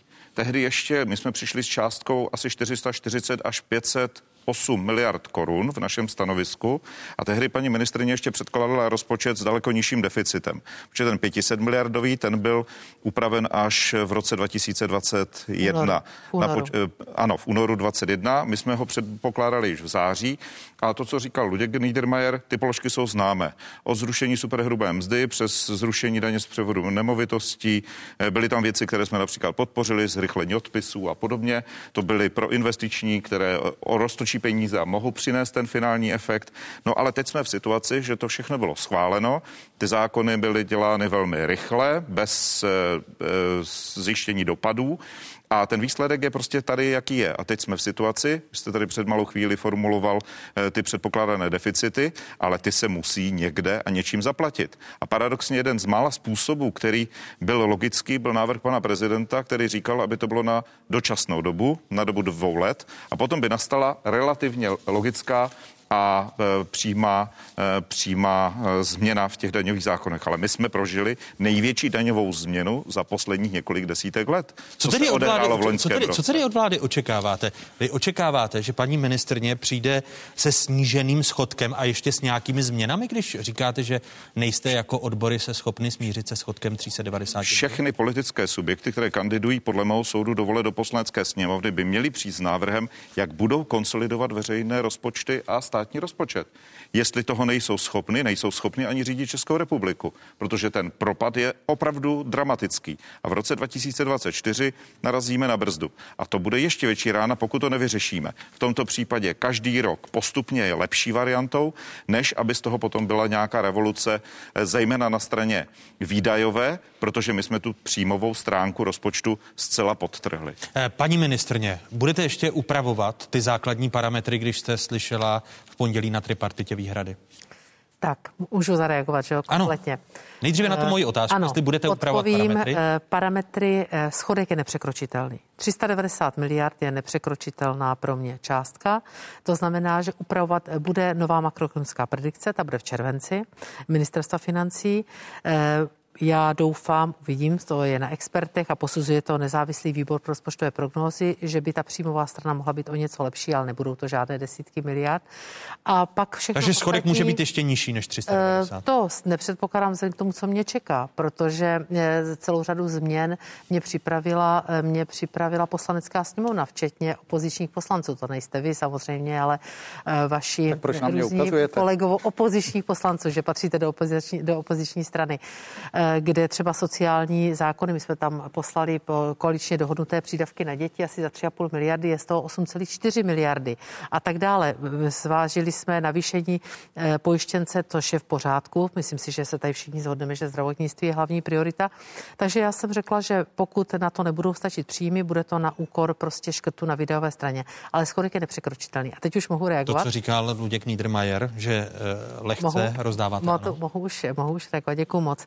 Tak já jenom trošku z té historie. Eh, Když eh, před, těsně před pandemí, nebo vůbec, když, eh, tak jsme měli, tak jsme měli podíl výdajů asi 28, možná nějaké drobné procent HDP, myslím, myslím míru zadlužení.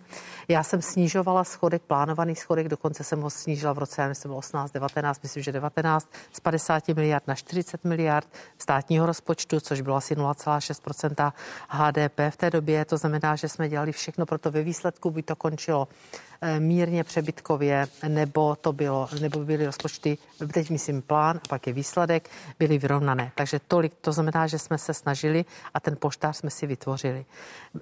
Jsem ráda, že se shodneme u tohoto stolu, že potřebujeme deficitní hospodaření. Na tom se shodneme. To znamená, asi těžko sestavím rozpočet, který by byl vyrovnaný ani v loňském roce. Na tom se shodneme. Bavíme se pouze o té velikosti toho deficitu. Tak jsem ráda, že aspoň jeden krok máme zhodu. A jak bude dosažen A, ten deficit? eh, Ten o výši toho deficitu. A teď jde- je to samozřejmě o nějaké filozofii. My jsme se dostali do nejkrizovějšího roku. Ani ta krize v roce 8-9 nebyla tak zlá. Já ji mám dost nastudovanou, já jsem si vytáhla věci z archivu. Čili je to opravdu nejničivější krize celosvětová, zdravotní, přišla ze dne na den. Tady byla naposledy v 30. letech minulého století. A my jsme se rozhodli masivně investovat do ekonomiky. A takové ty spory o to, jestli toto ještě je covidový náklad, eh, nebo není covidový náklad. Platby za státního pojištěnce nikdy historicky, a vy mi to potvrdíte, nebyly tak navýšeny jako za této vlády. Je to, souvisí to s covidem, nebo to nesouvisí s covidem? Ale třeba zrušení daně z převodu, nebo je to s tím moc covidově teď nezní? Teď budu mluvit já. Můžu vám tady ukázat krásnou mapku, kolik to snížilo, jaký, jaký to mělo dopad a snížení prostě na eh, vůbec eh, na ty náklady, které spojené jsou s nemovitostmi. Určitě to pomoc byla. Nesouvisí to přímo s covidem, ale chtěli jsme pomoci lidem, mladým rodinám, někdy i důchodcům. Já vám dám přečíst ty dopisy. Ale teď mě tedy nechte domluvit. A my jsme chtěli masivně investovat do ekonomiky, to znamená, že vemu jeden ten výdaj za druhým, je to k dnešnímu dni, 31. květnu, ne k dnešnímu dni, 466 miliard od začátku pandemie. Všechny ty výdaje každý měsíc prvního s pokladním plněním to dávám na stránky a na svoje sociální sítě, aby to všichni viděli, rozklíčováno přesně podle podle institutu Bruegel nebo Bruegel, jak se to čte přesně, nevím, bruselského, kde tam dáváme přímé výdaje, dáváme tam eh, daňové úlevy, dáváme tam státem zaručené úvěry, nemáme se za co stydět. A na úkor toho je to deficitní hospodaření. To je výdajová strana. A to, že nám vzrostla nemocenská, že nám vzrostly sociální dávky, tak já jsem dokonce přestala v tom covidovém roce vyzývat svou vládní kolegy ministrině Maláčovou, aby prováděla revizi, protože jsem viděla, že budu muset naopak posilovat tyto položky. To všechno souvislo s covidem. Ti lidé byli víc nemocní, měli větší problémy. Čili to všechno prostě přinesla ta videová strana. Teď jste vyčítáte příjmovou stranu. Od vás zrovna mě to mrzí, že vám vadí historické snížení daně zaměstnancům, ale dobře, nebudu, nebudu Teď to na totiž vás zaplatí útočit. ještě násobkem toho, co, Já, co by nechte normálně mě, měli. Nechte mě prosím domluvit. Samozřejmě museli se tam dělat ještě určité ústupky politické reprezentaci, abychom to prosadili, takže teď je tam, jsou tam ještě slevy na poplatníka v letošním roce, v příštím roce, což je také pomoc všem, nejen zaměstnancům, ale vlastně i OSVČ. Ale kdy jindy než teď? By, pravidelně mě kritizujete, že máme jednu jedno teď kdo, neříkám, že vy dva, eh, že máme jednu z nejdražších cen práce. Je to pravda. Jsou to největší vstupní náklady podnikatelů, které mají vlastně eh, se svými výdaji. Tady jsme provedli toto stěžení navíc v roce. Navíc v roce, Počkejte, ale vy jste, pra, mzdy. paní ministrině, já se omlouvám, nechci vám do toho skákat, ale jestli je možné být stručnější, Ano, ať reagujeme snažit, na, ta, ale na ty oni byli jednotlivé... taky dlouzí. Ano, na ty jednotlivé body, ale eh, vy jste nesnížili eh, výrazně cenu práce, protože jste snížili eh, daně z příjmů fyzických osob. Eh, Ano. Nikoli tedy eh, vedlejší Ano. náklady práce. To jste Ano, nesnížili. ale tím pádem jsme pomohli i zaměstnavatelům, kteří nemuseli navyšovat mzdy, protože v podstatě... Zvýšila se, zis, protože, zvýšila se ziskovost zaměstnavatelům. To je to, co kritizují Ne, odbory, ne, že, ne, jste, ne. že jste nechali, že Ne. jste nechali přidání lidem na změnách daní a právě to se týká rozpočtu. Eh, Sekiry v rozpočtu. Dobře, za ale než- pomohli jsme těm zaměstnancům, všem zaměstnancům, nejen ve veřejném sektoru, ale i v soukromém sektoru. A celá řada podnikatelů mi to potvrdila. Já žiju v normálním světě, bavím se s nimi, nemuseli jsme navyšovat. Zůstalo jim 7% z čistého. Ty peníze se ekonomice vrátí. A ještě jednu věc, co mi tady vyčítáte, eh, ty důchody nad valorizaci, to bych tady ani snad nechtěla rozebírat, to by bylo velké téma, tam se nikdy nezhodneme, protože pro nás důchodci, my, pro nás tato nejzranitelnější skupina je prostě prioritou. Já si myslím, že tato vláda to dokazovala, takže já se tady nebudu hrdlit o, o ty tři stovky, které jsme se nakonec koaličně dohodli, že navýšíme nad valorizaci, ale ještě jednu věc. Velice celý rok jsem loni slýchávala, dovolím si to tady říct a budu velmi stručná, že Německo bude už mít za dva roky a tak dále vyrovnané rozpočty a vyčítali mi to. Já jsem pídila se přes stále zastoupení, eh, jak to dosáhnou. Samozřejmě i oni uváděla paní kancléřka, já to velice sleduji, že to budou teprve diskutovat. Včera, nebo v sobotu, já už nevím, co je dneska, ne, dneska je Dneska neděle, neděle. v sobotu, takže včera byl velký eh, na ČT 24 jel dole, jak říká pan premiérický pásek, tak tam jelo dole, že deficit bude téměř 100 miliard euro. No protože samozřejmě můj eh, kolega, ministr Olaf Scholz, to vysvětloval velice správně. Musíme prostě i v tomto postcovidovém roce a i v dalších letech budeme prostě hospodařit deficitně pomáhat ekonomice. Umíte si představit, že by Němci k tomu nepřistoupili, jak my, že by nenalili ty miliardy do rozpočtu, když jsou naše ekonomiky takto svázané? Já si to teda neumím. A ještě k plánu konsolidace, jestli dostanu prostor, Dostanete. tak se ráda Eh, vyjádřila. Luděk chtěl reagovat. dvě technické poznámky. Paní ministře, buď to jste mě neposlouchá, nebo záměrně mluvíte o něčem úplně jiném, než o čem jsem mluvil já. Já vůbec nemluvím o tom, že deficity v loňském roce a v letošním roce byly neadekvátní. Protože myslím si, že ta velmi razantní reakce států ve vztahu k pandemii byla zcela odůvodněna. Já mluvím o schodcích v roce 24-25 podle výhledu ministerstva financí. A přece schodek v roce 24 a 25 nesouvisí s pandemií. A druhou poznámku, já jsem tady jasně řekl, že eh, je plnou pravomocí vlády zvyšovat důchody. Je to, je to úplně v pořádku, pokud řekne, jak budou tyto důchody financované. Nezlobte se na mě, vy je financujete výhradně deficitem. Když se podívám na stránky ministerstva financí, tak tam mi říkají, že díky tomu, jak byl nastavený ten valorizační vzorec, se podařilo z deficitu někdy kolem roku 2015, kolem 50 miliard, dostat ten systém lokálně do přebytku, protože tehdy nám rostly mzdy a vzrostla nám zaměstnanost. Mm-hmm. Vám se podařilo z toho přebytku to vlastně během dvou let otočit opět do deficitu vyššího než 40 miliard, který dále prodloužíte. Čili řekněte mi jenom, z čeho to chcete platit. A jinak to je v pořádku. Je v pořádku snížit daně. Pokud řeknete, kde ty peníze nahradit. Nemám Tak, žádný můžu? problém se snižováním důchodu, když řeknete, Můžu z čeho reagovat? budou ty důchody placeny. A prosím vás, řekněte mi, jak se díváte na ten schodek v tom roce 2004, 2024, 2025? Mohu? Ano.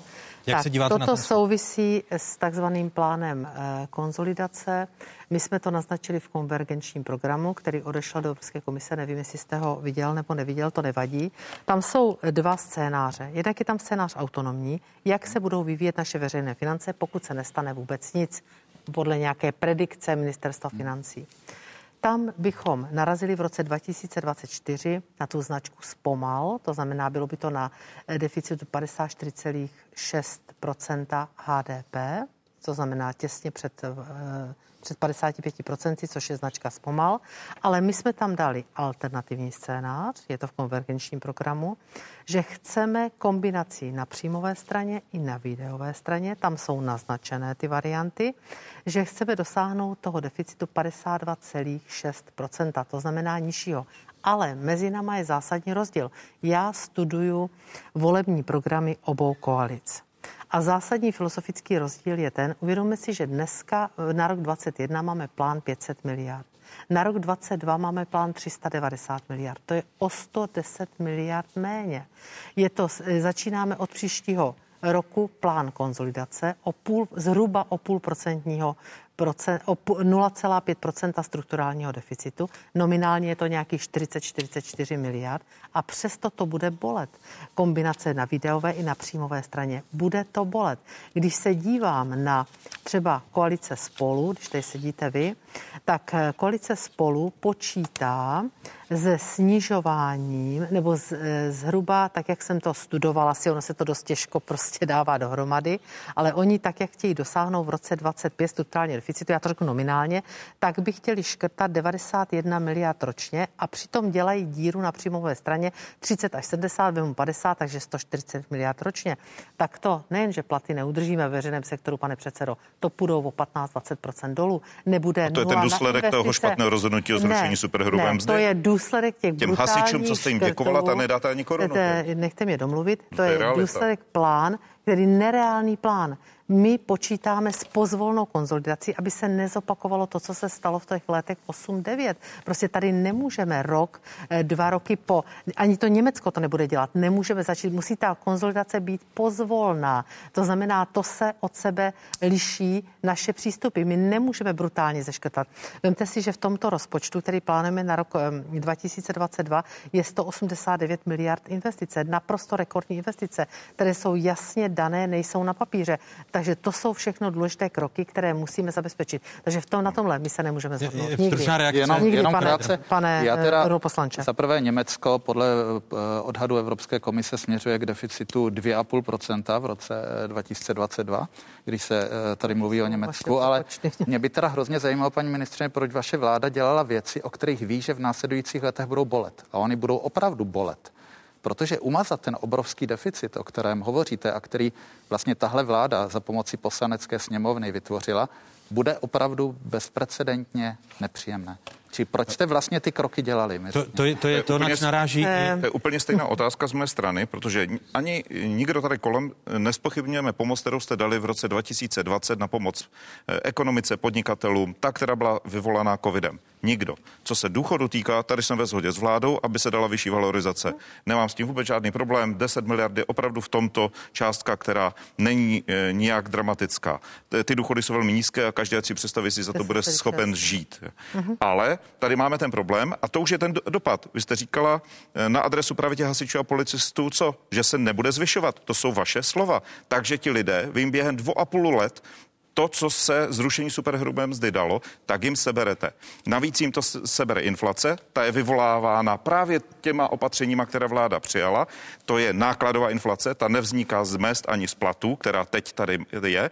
A ještě se dá očekávat, že od 1. ledna příštího roku nám zvednou dramatickým způsobem ceny elektrické energie, plynu a podobně. Protože Jinými slovy, vy, ne, vy, vy, neočeká, vy neočekáváte, když se vrátím k rozhodnutí centrální banky v tomto týdnu, která zvýšila úrokové sazby, zároveň eh, vláda očekává, že inflace se dostane pod 3%. Vy očekáváte vyšší inflaci jako odbory? My očekáváme vyšší, navíc je tady poměrně zásadní rozdíl v očekávání mezi ministerstvem financí a Českou národní bankou v tempu růstu HDP v letošním roce, dokonce trojnásobně. Vypadá to, že Národní banka se připravuje si půdu právě pro e, vícenásobné zvýšení úrokových sazeb, čímž schladí ekonomiku. A navíc tady máme ten problém, že když lidé nebudou mít peníze nebo nezvýší se e, významným způsobem třeba právě minimální mzda, mzdy a platy, tak výsledek bude, že ani ta spotřeba nebude taková, jako bychom očekávali, a lidé se budou takzvaně připravovat na horší časy a nebudou utrácet. Takže tím pádem ta ekonomika, výnosy eh, pro veřejné finance budou nižší než očekávané a ten problém se nezlepší, ale naopak se může ještě zhoršit. Jak, velkou, jak velkou inflaci očekáváte? My kolem, letos kolem 3%, ale Příští problém je, když vyšší? to je otázkou tam opravdu těch, eh, těch věcí, které to může změnit, zejména elektřina, plyn, ještě není zřejmá právě proto, eh, že ceny velkoobchodní vzrostly až o několik desítek procent vlivem působení eh, cílení Evropské komise na bezuhl- bezuhlíkovou ekonomiku. Ale Teď podle vás ještě- se tedy v příštím roce nedostane pod 3%. No, eh, bude možná mezi dvěmi třemi procenty, ale některé komodity hrozí, že by mohly růst dramatičtějším způsobem. Třeba ty, které Můžu? jsou spojeny s běžným, s běžným životem. A paní ministrině, protože jeden ze způsobů, jak se jde tento deficit řešit, je zvýšení DPH nebo zvýšení spotřebních daní. A to se samozřejmě potom promítne logicky eh, do spotřeby a do snížení bohatství. Stručná to, reakce. te- tempo růstu HDP, porovnání eh, České národní banky. Česká národní banka naopak je jediná, která řekla, myslím, že 1,2 nebo 1,2. 1,2% děkuju. Jinak všichni prostě byli, my jsme, byli, my jsme měli 3,1 a jinak všichni byli na to, dokonce i pan eh, europoslanec tady čte prostě vyšší čísla než eh, prostě. Takže oni mají nějakou metodiku, nebudu ji kritizovat, já to nezdílím, tenhle názor, uvidíme v červenci, uděláme. A navíc se nám to posoudil nezávislý výbor pro rozpočtové prognózy, řekl realistická realistický odhad. No, já jsem četl teď zprávu z minulého takže- týdne a ta zní velmi to drama, zas, to hodně zas dramaticky. mluvíte o něčem jiném, jo? No, Teď ale to souvisí to s nehovoří- naší diskuzí, ti A hovoří mě o velkém domluvit, pane předsedo. Já mlčím jako pěna, když mluvíte vy. To jsou dvě různé věci. To byla Národní rozpočtová rada, tam mluvila o výhledu, o své, o své pravidelné zprávě výhledu eh, vývoje veřejných financí. Takže eh, teď jsme, eh, takže k to, na tohle my se nezhodneme. Já prostě zastávám názor, že to byl správný krok snížení daní zaměstnanců. My bychom to stejně udělali, měli jsme to ve volebním programu, měli jsme tam 19%, zvedli bychom daň OSVČ, prostě nebylo to v tom nejkrizovějším roce možné udělat jinak a já si myslím, že historie to jednou prostě ocení. Museli jsme tam přidat tu slevu, to už nebyl náš návrh, to byl jakýsi kompromis eh, s opozicí, ta se projeví i v roce 22, ale já v tuto chvíli, já říkám, pojďme cestou, já mám jiný plán, já říkám, pojďme cestou těch výjimek, proč se tomu pořád všichni brání? Ale objemově je to Za 12 prvé, miliard, ne mě, stovky. prosím umím domluvit. Já jsem výjimky eh, prosadila za tři a půl roku za 12,4 miliardy. Bojovala jsem o ně prostě jako lvice. Byl to vždycky nelítostný boj, možná si to i pamatujete, nechme to teď být. A proč prostě pojďme se na to domluvit? Tady mají vylobované různé skupiny, eh, různé skupiny prostě určité výjimky a nejsme schopni se domluvit a prostě bavíme se pořád o plošném a vadí nám, že jsme tady pomohli snížit lidem daně. Ale to aby jsou se nám to vrátilo. miliard, nejsou. Jednotky. To jsou desítky miliard, kdybychom měli odvahu se do toho opřít. Vy potřebujete stovky, No a jestliže se bavíme, nechte mě jednou mluvit. Co se týče inflace, tak eh, já, je potřeba se podívat na strukturu té inflace. My, když se podívám, ministerstvo financí dělá inflaci, dělá rozbor, tady nebudu číst, ale my děláme pravidelně vždycky do makroekonomické predikce po měsících. Takže zatím se po měsících zhodujeme s tím, jak ta inflace je uváděna Českým statistickým úřadem. My jsme typli průměr, nebo ne typli, to je predikce, my jsme uvedli v naší predikci, že inflace průměrná bude kolem 2,5%, možná bude o něco vyšší, ale je potřeba se podívat na strukturu, čím je to způsobeno. Ono se to projevilo, projevilo se to hodně eh, v růstu ropy, protože nám eh, vlastně zdražila nám nafta, zvedly se nám alkoholické nápoje, tabák, ale to je očekávaný jev, protože jsme zvedali a zvedáme opakovaně za sebou, eh, zvedáme spotřební daň. Projevilo, teď se nám velice vzrostla cena, jak mi říkali kolegové, experti z ministerstva financí, eh, různý, různých těch kontejnerů, ve kterých se přiváží zboží. Ale také cena Takže- surovin, paní ministrně, eh, Ano. ty vnější faktory, Ano, když se podíváte na inflaci v Číně, také- kolem 12% meziročně, Ale jsme inflace po krizi. ve Spojených jsme státech. po krizi. Strašně se nám zvedl tlak prostě na firmy. Začalo se víc, třeba ty stavební materiál, začalo se víc stavět a tyto věci se projevují. já mám a takový- ještě jednu věc. Vy pořád mluvíte, že krizový rok, to jsem ještě chtěla říct a zapomněla jsem, že krizový rok byl 2020, se zaklínáte, ale my celou polovinu roku 21, téměř celou, kompenzujeme. Pořád, to znamená, nebavme se jenom o roce 2020. Ale nikdo nemá problém s Celý kompenzacemi rok opravněnýma. Nikdo. 2021 prostě byl antivirus, kompenzační bonus, eh, jeli dotační programy, všechno až do konce května. Dokonce nám dojíždí ještě antivirus, Ano. sice už jenom v nějaké Ale- minimalizované ale ty jak formě, pominou, do konce června. Ale nebavme nevydáte. se, že rok 21 je v pohodě. Ano, ale ty jak... Promiňte, A eh, reakce jdeme Luďka, ze sklepa. Luďka jdeme rok Niedermayera. 22. Nepočítejte, i když by byla predikce 3,1, možná bude o něco lepší, to už je jedno, jestli o pár desetinek, to nebude o moc. 3,1, my počítáme na rok 22 3,7, ale uvědomme si, a to vy přece dobře víte, oba dva, že jdeme ze sklepa. Ale ta jdeme sekira se zasekla v roce 20 jdeme těma ze sklepa, daňovýma takže změnama. nepočítejte, kdyby bylo v konjunktuře 3,1 nebo 3,7, no tak prostě to jsme někde jinde. Ale my Pane jdeme ze sklepa, bylo minus 5,6 a notabene, my jsme to předpověděli ministerstvo financí už v dubnu roku 2020, že bude minus 5,6. Děkuji.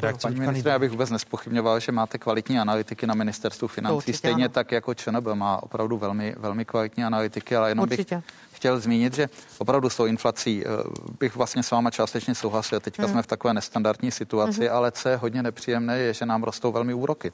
Vzpomínáte si, my jsme si nedávno o tom psali. Mhm. Česká republika má tuším nyní eh, třetí nebo maximálně čtvrtý nejvyšší úrok eh, v rámci Evropské unie na 10 let což tedy bude znamenat také vyšší zatížení státního rozpočtu, které mám pocit v té predikci úplně eh, nereflektujete, ale hlavně to znamená komplikovanější uživení, protože to znamená, že naši podnikatelé budou platit vyšší úroky za úvěry, které budou potřebovat na podporu toho restartu, eh, restartu ekonomiky. A druhou poznámku bych chtěl říct, mě opravdu ta diskuze o výjimkách jako fascinuje, jako že výjimkami vyřešíme problém v řádu stovek miliard Mhm. korun, protože vy snad přece jasně víte, že ty největší takzvané výjimky jsou úplně základní stavební kameny našeho daňového systému.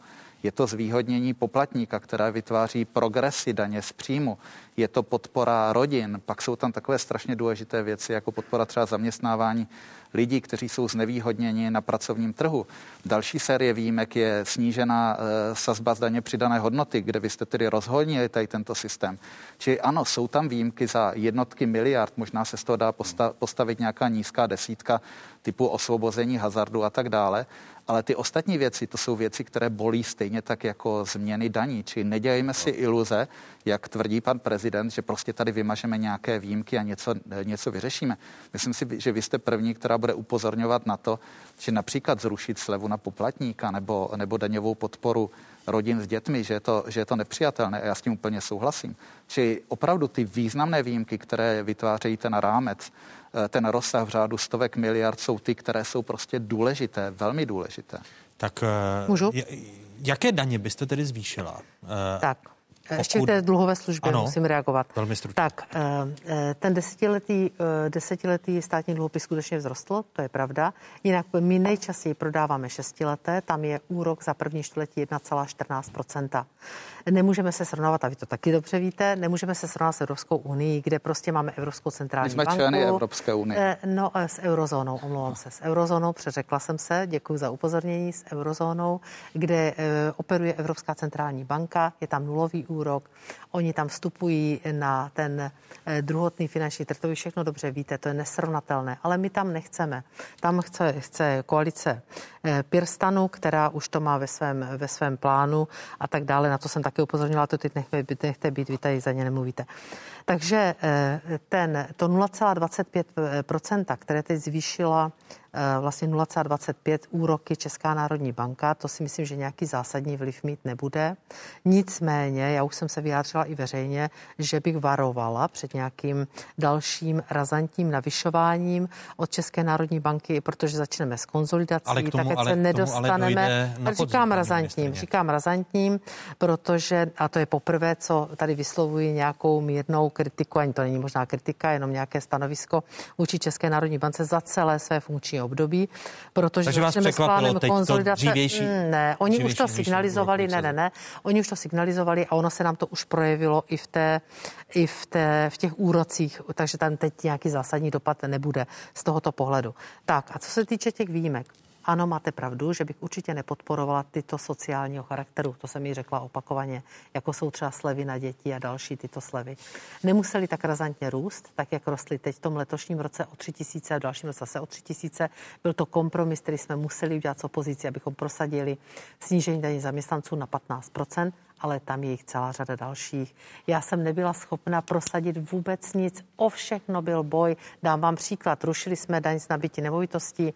Říkala jsem, proč máme očitatelné položky na, ú, na úroky z úvěru, když máme takovouto velkou úlevu. Hazard jste zmínil. Ano, hazard neskutečný. Máme osvobození z hazardu. Proč? Kolik Nebyla by tedy, promiňte, stručná otázka, poprosím o stručnou odpověď. Kolik by vaše výjimky, které byste chtěla zrušit, tedy přinesly do státního rozpočtu? Já si troufnu, já si troufnu, to vám neřeknu úplně přesně, protože nevím, co se mi podaří. Neřádově, prostě když oba... oba ho, troufnu se si říct, na maximálně deseti miliardách. Ne, já si troufnu říct, že by to bylo několik desítek miliard. Neřeknu vám přesně kolik, ale bylo by to v kombinaci ze spotřební daní, kde budu pořád já doporučovat, aby rostly spotřební daně z alkoholu postupně, aby byla nějaká trajektorie a já o tom i s nimi jednám, s těmi tabákovými firmami. Oni jsou s tím prostě, eh, oni jsou s tím srozuměni. Myslím si, že by měla do budoucna růst i ze zážitného tabáku. Je, je, Nejsou to detaily. Je, ještě, protože bohužel musíme končit, dosta, dostaneme se totiž... digitálním zdanění, protože já jsem se hodně upírala svoje zraky ke globálnímu zdanění. Což je 7% bohužel, digitální, eh, no, 7 miliard, pardon, 7 no, miliard eh, ono je to digitální méně, daně. pokud to bude naše digitální daň, ale uvidíme, jak to dopadne na evropské úrovni a nezapomínejme na obrovský balík evropských peněz, ještě, které ještě jsou pos, na cestě. Ještě poslední otázka, která se týká to možných trafik. V pondělí se uskuteční mm-hmm. valná hromada uh, energetické společnosti ČES, kam podle seznam zprávy má zamířit do dozorčí rady Daňťok. Eh, ministerstvo financí je gestčím ministerstvem eh, jako eh, vlastníka státních akcí Česu. Vy počítáte s tím, že váš bývalý kolega ve vládě Daňťok usedne do dozorčí rady Česu? Ne, ne, nepočítám s tím. Víte, my vždycky máme připraveno, protože musí ti lidé procházet nominač, takzvaným nominačním výborem, který je při, eh, při úřadu vlády, tak máme vždycky připraveny prostě lidi v záloze odborníky. Tady já bych to neviděla, že je to můj bývalý vládní kolega, ale především to expert i z oblasti energetiky. On strávil asi 10 let v, v energetické Ale vy nepočítáte oblasti. si ho do Ale pokyn k hlasování dávám já a já ten pokyn nedám, takže nepočítám Nepočítáte s tím, že ne. by dán Prostě je to tak, abychom měli experty k dispozici, kteří projdou výborem a prostě měli připraveny, kdyby se cokoliv stalo. Eh, omlouvám se, že jsme neměli víc času na ekonomická témata, ale pokud si najdete čas v srpnu, eh, kdy budeme o rozpočtu diskutovat Rádi. v této sestavě, tak vás rád uvidím. Eh, protože je, je, je, je, logické, je, je logické, že situace na Břeclavsku a Hodonínsku změnila i dramaturgii otázek. Samozřejmě. Děkuji Aleně Šilerové. Děkuji. Jo, Josefu Středulovi a europoslanci Děkuji. a bývalý guvernérovi Centrální banky Luďky Niedermayerovi. A my vám teď nabízíme aktuální volební model České televize. Jak by dopadly volby eh, před dalším tématem, které otevřeme, tedy možné blokády nákupních center, eh, respektive eh, logistických center u supermarketů? Tady už vidíte nejnovější volební model. Ukazuje se trend, že nejsilnější koalice oslabuje. Podíváme se tedy na volební model, který se týká koalic, pokud by se volby konaly v první polovině června.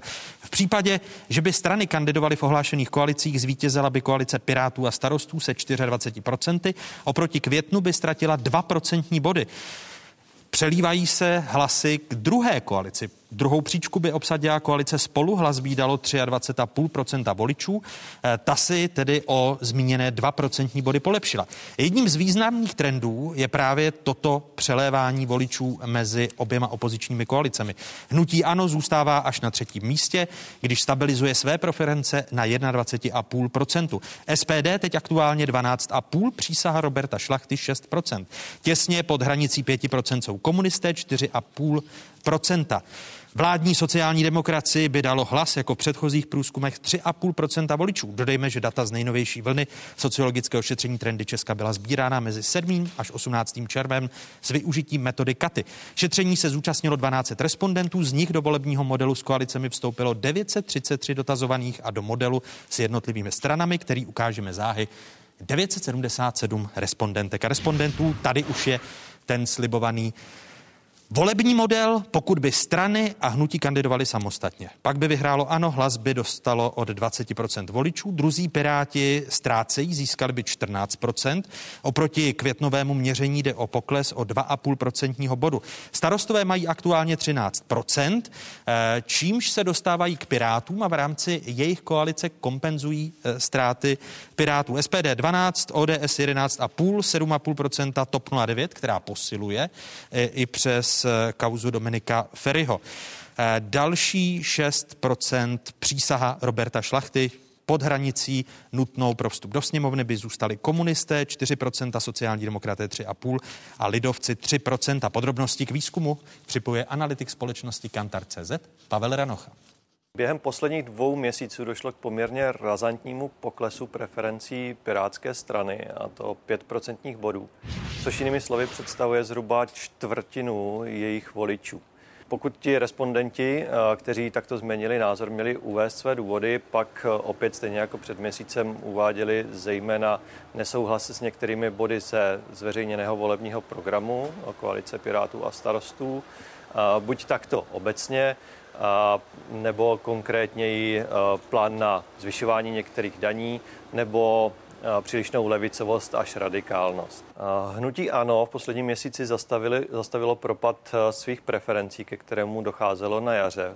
Dostalo se zpátky na 21,5%, což je vlastně velmi těsně za obě ty vedoucí opoziční koalice. Takže to vypadá, že tam máme zastavení toho trendu z jara a možná i nějaký odraz ode dna. A ještě se podívejme na přepočty na mandáty. Jak by byla rozvržena poslanecká sněmovna, pokud by se volby konaly v červnu? Jak by vypadala? Opět má slovo Pavel Ranocha. Na základě dat z posledních eh, dvou měsíců, to abychom měli dostatečný počet respondentů z jednotlivých krajů, ale na druhou stranu, abychom zase zachytili ty nejnovější trendy, to znamená pokles Pirátů a nástup eh, přísahy Roberta Šlachty, jsme napočítali taky eh, odhad počtu mandátů, které by jednotlivé koalice a strany získaly, pokud by se nyní konaly volby do poslanecké sněmovny. Koalice Pirátů a starostů by podle našeho odhadu získala 57 mandátů, koalice spolu 53 mandátů, hnutí ano 50 mandátů. I tady je vidět, jak je ta situace na čele toho žebříčku vyrovnaná. Dále SPD 24, přísaha Roberta Šlachty 9 a KSČM, která by velmi těsně překročila 5% hranici, 7 mandátů. Říká v rozhovoru pro dnešní otázky Pavel Ranocha. A je tady další část otázek a avizované téma možných protestů agrární komory. Proto vítám jejího prezidenta Jana Doležela. Hezký dobrý den, děkuji, že jste přijal mé pozvání. A vítám i prezidenta Svazu obchodu a cestovního ruchu Tomáše Prouzu, který je také viceprezidentem hospodářské komory. I vám přeji hezký dobrý den. Díky za pozvání. Vy jste ohlásili, že vás jako agrární komoru čeká na konci srpna rozhodování na agrárním veletrhu země živitelka. O tom zda kvůli cenám potravin, respektive vysokým maržím obchodníků, zda nebudete dělat blokádu logistických center obchodních řetězců. Jak často komunikujete s obchodními řetězci, pane prezidente? Tak samozřejmě eh, naši konkrétní členové s nimi eh, komunikují velmi často. Eh, bohužel často to jednání bývá ve stylu, jak si ber nebo nech leže. To znamená, nabízíme ti takovouto výkupní cenu, poměrně většinou nízkou výkupní cenu, s tím, že samozřejmě pokud je s tím ten konkrétní zemědělec dodavatel nespokojen, tak jak se nemá jinou možnost, než to případně někam, někam vyhodit. Takže to je, to je ta komunikace. Nicméně... Tedy s ohledem na tu komunikaci byste ty protesty, které ohlásíte v srpnu, označil za velmi pravděpodobné? Uh, my se samozřejmě teď rozmýšlíme, jak postupovat dále. Uh, já bych chtěl jenom říci, že uh, tady se dá říci, že mezi zemědělci a právě obchodními řetězci není úplně teď nějaká dobrá komunikace i z toho pohledu, že tady jaksi proběhla ta debata o Eh, zákonů, nebo zákona o potravinách, takzvaných těch povinných eh, podílech a tak dále, kdy bohužel zaznívaly někdy eh, ze strany Svazu obchodu a cestovního ruchu, řekl bych, argumenty, které nebyly úplně fair z našeho pohledu. Takže i... Tedy, že ta situace se vyeskalovala i kvůli podílu českých Asi, potravin. Ano, my, a já, ten... já chci jenom říct, že my stojíme o nějaký konstruktivní dialog a jak si nestojíme o nějaké nálepkování a podobně, že Eh, by tady v České republice hospodařili jenom nějací agrobaroni a podobně. My stojíme na konstruktivní dialog, který má vést k řešení konkrétního problému. Tím konkrétním problémem jsou dlouhodobě nízké výkupní ceny potravin, které jsou opravdu eh, dneska již eh, z našeho pohledu, tady předchozí debata se soustředila na narůstající náklady na straně pracovní síly, samozřejmě energie a tak dále, které bohužel trápí samozřejmě i naše členy zemědělce. A Myslíte, že ale výuška těmi blokádami logistických center je tím správným, eh, ano, my, tou správnou pardon, formou k, pardon, k dialogu? My, my považujeme eh, blokády, případně protesty, považujeme za takovou nejzalší formu komunikace. Samozřejmě naší primární snahou eh, je najít nějaké konstruktivní řešení problémů.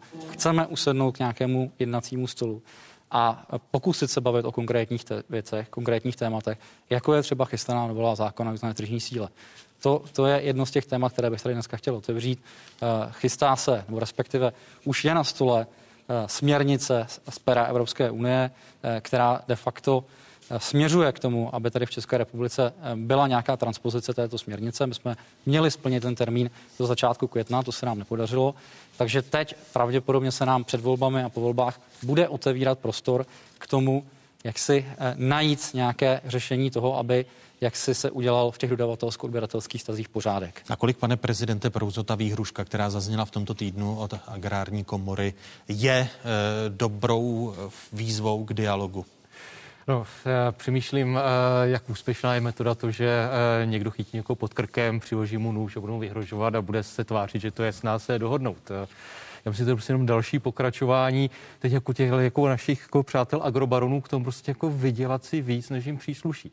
Já se teď nebavím o malých zemědělcích, kteří dělají jako spoustu skvělých věcí. Bavím se prostě o těch, kteří vydělávají stovky milionů korun, jako jeden ze signatářů toho slavného dopisu, který jako pan prezident tady poslal. Uh, nemají, mají výrazně vyšší marže než kdokoliv dál v celém tom potravinovém řetězci. Já jsem si schválně, Víc než i hypermarkety? No. Ano, já jsem si schválně vytáhnul čísla, zvolím, já jsem si schválně vytáhnul čísla z obchodního rejstříku, z účetních závěrek a vzal jsem úplně ten nejjednodušší ukazatel, podíl zisku versus tržby. Obchody jsou v průměru někde na 3 až 5 Ti velcí zemědělci jsou mezi 10 až 15 procenty, stejně jako většina těch velkých potravinářů. Čili tady je vidět, že to rozhodně nejsou lidi, kteří by umírali hladem. Když se podívám znovu, vrátím se k tomu, kdo podepisoval ten dopis. E, pan kolega je stejně jako já úředník, ale jako jeden z těch signatářů prostě byl 66. nejbohatší Čech. Tak to rozhodně přece není člověk, který by umíral hladem. Takže o čem se tady bavíme? My se bavíme ale ještě o jedné věci. Ano, by to ještě správně. Měli být potravináři, protože obchody od zemědělců napřímo kupují jenom 3% toho, co prodávají. 97% my kupujeme od potravinářů, velkou obchodu, zpracovatelů. Čili to není tak, že se bavím o tom, že někde zemědělec prodá brambory a pak už jenom obchod. Mezi tím je několik dalších firm v řadě. A to je debata, kterou bychom měli vést. A vy jste teď přesně popsal ten problém.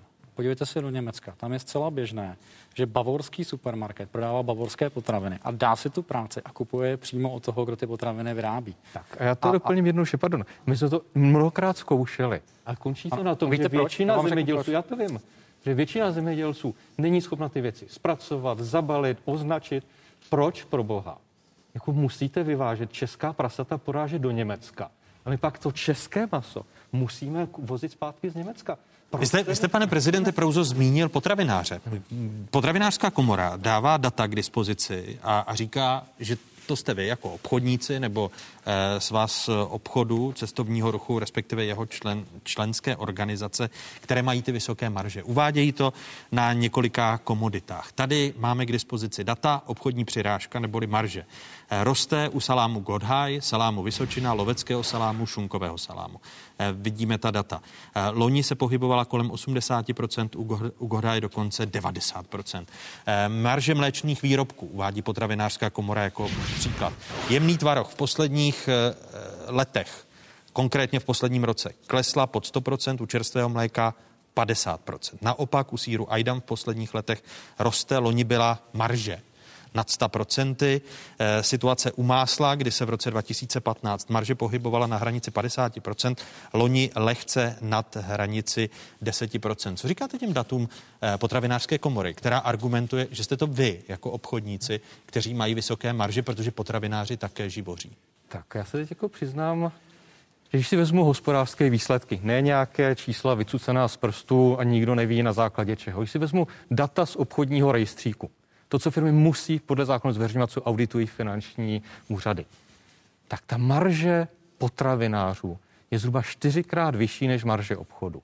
To, že za nějakou cenu nakupuju, takhle logicky, my si tomu nákupní a prodejní cenou, platím z toho dopravu, platím z toho skladování, často z toho platím dokonce i obaly, platím z toho prodavače, z toho obchody. To je spousta nákladů v mezičase. To přece není tak, že jako něco nakoupím a nemám žádné náklady. To je prostě jako totální nesmysl. A pro mě to, co je relevantní, tak jsou prostě skutečně hospodářské výsledky. A podle těch hospodářských výsledků a vašich propočtů mají největší marže potravináři. Přesně tak. Nejsou to tedy eh, ani zemědělci, ne. ani obchodníci. Můžu se jenom zeptat v tom případě, jak je možné, že se v těch německých řetězcích, které jsem tady zmiňoval, jak je možné, že se tam prodávají potraviny za cenu, která je množdy nižší než v České republice? Určitě mají vyšší náklady, než máte vy. No a zase, bavme se o reálných číslech nebo nějakých tvrzeních podle Eurostatu jsou potraviny v Česku páté nejlevnější ano, v celé také páté nejkvalitnější. Takže proto, proto právě vám odpovídám no. zpátky na to, proč se někdy vozí česká prasata do Německa, protože my jsme schopni produkovat vysokou kvalitu. A bohužel vy jako řetězce za to nejste schopni zaplatit. Ano, ale to, to stejné problém. české maso, které vy odvezete porazy do Německa, my kupujeme zpátky, vezmeme zpátky do Česka. A, ano, proč protože tam nemáte protože zpracovatelské? Proč ne, protože, nemáte zpracovatelské? Protože tamní zpracovatel samozřejmě využívá obrovské dotace, ať už z nějakých regionálních, spolkových, národních rozpočtů a tak dále. A teď jsme tady právě měli debatu o tom, že tady pravděpodobně bude hluboko do kapsy. A v České republice dlouhodobě zemědělství není z národních zdrojů a regionálních zdrojů tak podporováno. Takže nám vysvětlete. se zeptat na jednu vysvětlete, věc. Ano. Loni v březnu jste dostali od vlády 4,2 miliardy korun na navýšení soběstačnosti. Ano. Můžete mi říct, Ale víte, že kolik to... za těch 4,2 miliardy kolik tisíc nových prasat tady je, kolik je tady nových sadů já vám to, Já vám to, já, já, vám to vysvětlím. Tyto peníze byly peníze určené na investiční podpory. Aha. To znamená, že to se neprojeví za půl roku. Vy musíte nejdřív postavit, a samozřejmě podívejte se, kdo chce dneska v České republice být sousedem nějakého nového prasečáku. Takže tyhle ty věci samozřejmě trvají ty čtyři, nějakou dobu. A kdy se ty 4,2 miliardy tedy projeví? To je samozřejmě, a konkrétní čísla? Jak to je samozřejmě během na, na dlouhou trať, ale co se týká produkce prasat, tak tady se dlouhodobě klade důraz na dobré životní podmínky zvířat. To znamená, ta prasata v České republice, když to řeknu hodně zjednodušeně a lidově, tak se mají jako prasata v žitě, mají se velmi dobře, uh-huh. mají se lépe než ta německá, mají se lépe než ta dánská. To znamená, to něco samozřejmě stojí. To nejsou peníze, které by šly do kapes nějakým producentům. To jsou skutečně peníze, které my dostáváme okay. za nějakou veřejnou službu, kterou je právě zlepšování podmínek chovu můžu zvířat. se zeptat. A to samé, to samé platí v těch investicích. dostáváte na ten welfare stovky milionů korun každý rok. A každý rok... Na ozdravení a welfare. Pozor na to, teď tady máme africký mor prasát, ale je tady, každý takže rok je potřeba zajistit i biosecurity Super. a tak dále. To všechno stojí nějaké peníze. Souhlas. Ale ano. každý rok už tady jako zhruba 10 nebo 15 let dostáváte stovky milionů korun právě jenom na To 10-15 let určitě není pravda, zkuste se na rozpočty někde v roce 2012 a a zároveň každý rok ale klesá soběstačnost Česka ve vepřovém. Když se páte na zprávu nejvyššího kontrolního úřadu z roku 2019, tak ten nejvyšší kontrolní úřad, úřad jasně říká, že to jsou prachy vyhozené Ale, z okna, ale já, vám které tady, já vám to tady ale teďka právě říkám. To nejsou peníze určené na produkci. Ty peníze jsou určené na to, aby skutečně v těch chovech byly ty nejlepší podmínky, aby tam byla nejlepší hygiena. Ony ty vztahy mezi vámi, mezi ob, oběma e, zájmovými združeními nebo komorami, ať je to agrární komora nebo svaz obchodu a cestovního ruchu, e, horšily se ty vztahy kvůli e, zákoně o prodeji českých potravin, respektive těch kvótách. Připomínám, že sněmovna v polovině dubna schválila senátní návrh a kvóty ze zákona vypustila. E, nejen v České republice se objevila snaha o regulaci prodeje potravin, šlo o zvýhodnění domácích potravin na trhu. Podívejme se na grafiku. Na počátku 80. let minulého století bylo Irsko odsouzeno rozsudkem Evropského soudního dvora za kampaň Nakupujte irské zboží. O zvýhodnění domácích potravin se pokusilo před pár lety Maďarsko nebo Rumunsko. Obě země také narazily. Rumunsko eh, kvůli hrozbě u soudního dvora Evropské unie zrušilo zákon z roku 2016, který nařizoval supermarketům, aby 51% u nich prodávaného masa, ovoce, vajec a zelenin tvořily rumunské produkty. O soudního dvora Evropské unie se ocitlo v roce 2019 kvůli opatřením, které zvýhodňují potraviny z dovozu Maďarsko v hledáčku komise. Je také Slovensko kvůli tomu, že na reklamních letácích museli obchodníci pod hrozbou pokud zajistit, aby minimálně polovina propagovaných potravin a zemědělských výrobků byla vyrobena na Slovensku. Eh, Ten zákon o potravinách tedy je, kvóty v něm nejsou, to znamená, vy ho považujete za bezzubý, chápu-li správně, tak agrární komoru? V tuto chvíli on samozřejmě má svůj význam, protože eh, je tam otázka eh, výběrových řízení do do zařízení, která jsou řízena státem nebo krajem, nebo respektive otázka zvýhodnění potenciálních dodavatelů na základě toho, že produkují v nějakém režimu kvality, pro- produkují nějaké regionální potraviny, biopotraviny a tak dále, takže úplně bezubý ten zákon není. A navíc eh, já si myslím, že on tady otevřel eh, docela, docela zajímavou debatu, tedy jestli bychom si přeci jenom některé ty, některé ty potraviny, některé ty komodity neměly ve větší míře eh, pěstovat sami, pokud tedy samozřejmě můžeme, to není o nějakých mandarinkách nebo, nebo pomerančních banánech, tak jak se to snažil, eh, snažil komunikovat i svaz obchodu a cestovního ruchu. Je to skutečně o takových těch tradičních komoditách, bylo tak řečeno vepřové maso, kde jsme vysoce nesoběstační, ovoce, zelenina, kde jsme také, eh, co se týče produkce, nesoběstační a má to, má to skutečně směřovat k tomu, abychom ochránili spotřebitele před eh, těmi obrovskými cenovými výkymy, které jsme tady právě během koronavirové pandemie několikrát zažili. Vy jste, pane prezidente, zmínil eh, novelu zákona o významné tržní síle. No. Ten je teď podle informací otázek projednáván v legislativní Radě vlády. radě vlády. Ano. Ten návrh o, o, oba dva máte k dispozici. Je jasné, že, spadne, že spadne pod stůl, že ho poslanecká sněmovna neschválí a nestihne schválit. Eh, to znamená, eh, aby se odvrátili ty protesty, kterými vyhrožujete eh, na začátku září, tak co budete chtít po Svazu obchodu a cestovního ruchu v souvislosti s tou novelou zákona o významné tržní síle, když jste ji zmínil? My si myslím, že máme v určitém smyslu výhodu, že se to schválit nestihlo. Když se na to podíváme eh, z toho pohledu optimisty. To znamená, my tady máme už několik zemí v rámci Evropské unie, eh, které eh, tu transpozici do národní legislativy stihly. Když uvedu několik příkladů, třeba taková Itálie má v tomto zákoně jaksi zákaz eh, vyhlašování aukcí což je třeba věc, která se začala v posledních letech objevovat. Prostě uh, jsou, uh, jsou proti sobě postaveni de facto 3-4 producenti a zvlášť u těch komodit, které jaksi podléhají nějaké rychlé zkáze jako ovoce a zelenina, je to prostě závod o tu nejnižší cenu. Což samozřejmě potom dlouhodobě tlačí uh, na to, co jsem tady zmiňoval, to znamená skutečně velmi nízké výkupní ceny. Při tom, že se nám zároveň navyšují náklady neuměrným způsobem v těch posledních letech. Pracovní síla samozřejmě všechno zdražuje, mluvilo se tady o inflaci.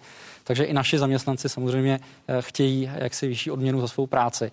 A tím pádem my nemůžeme dlouhodobě dodávat za ceny, které neodpovídají výrobním nákladům. Takže tohle je jeden z těch prvků, které, o kterých bychom se chtěli bavit. Je to samozřejmě otázka nějakého dialogu. Proto my jsme i, i touto možná trošku kontroverzní formou, tedy tím pohrozením protesty, proto jsme uh, vyzvali řetězce, k nějakému dialogu, protože ne, se chceme vyhnout té situaci, která tady byla u těch povinných kvót.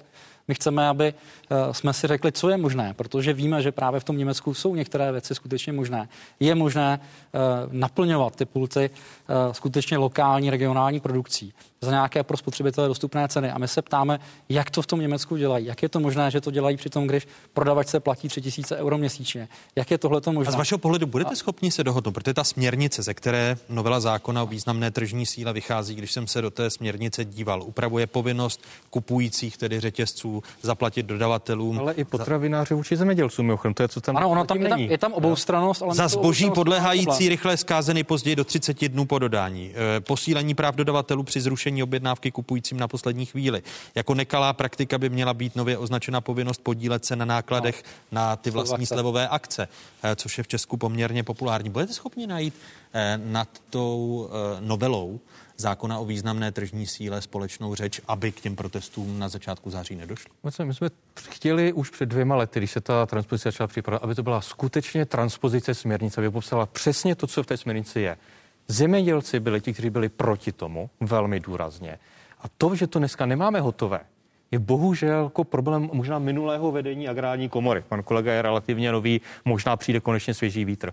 Ale byli to zemědělci, kdo blokovali to, aby to platilo na celý zemědělsko-potravinářský řetězec. Nicméně já, k tomu jenom dodám to, že my jsme si dělali průzkum mezi členskou základnou. Uh, oslovili jsme několik stovek respondentů, to znamená, skutečně se v České republice nejedná jenom o nějaké takové ty v úzokách agrobarony a tak dále. A, ale do obchodních řetězců dodává celá řada našich členů. A všichni se shodli, nebo respektive většina jich se shodla, že se často setkávají s nějakými nekalými obchodními praktikami.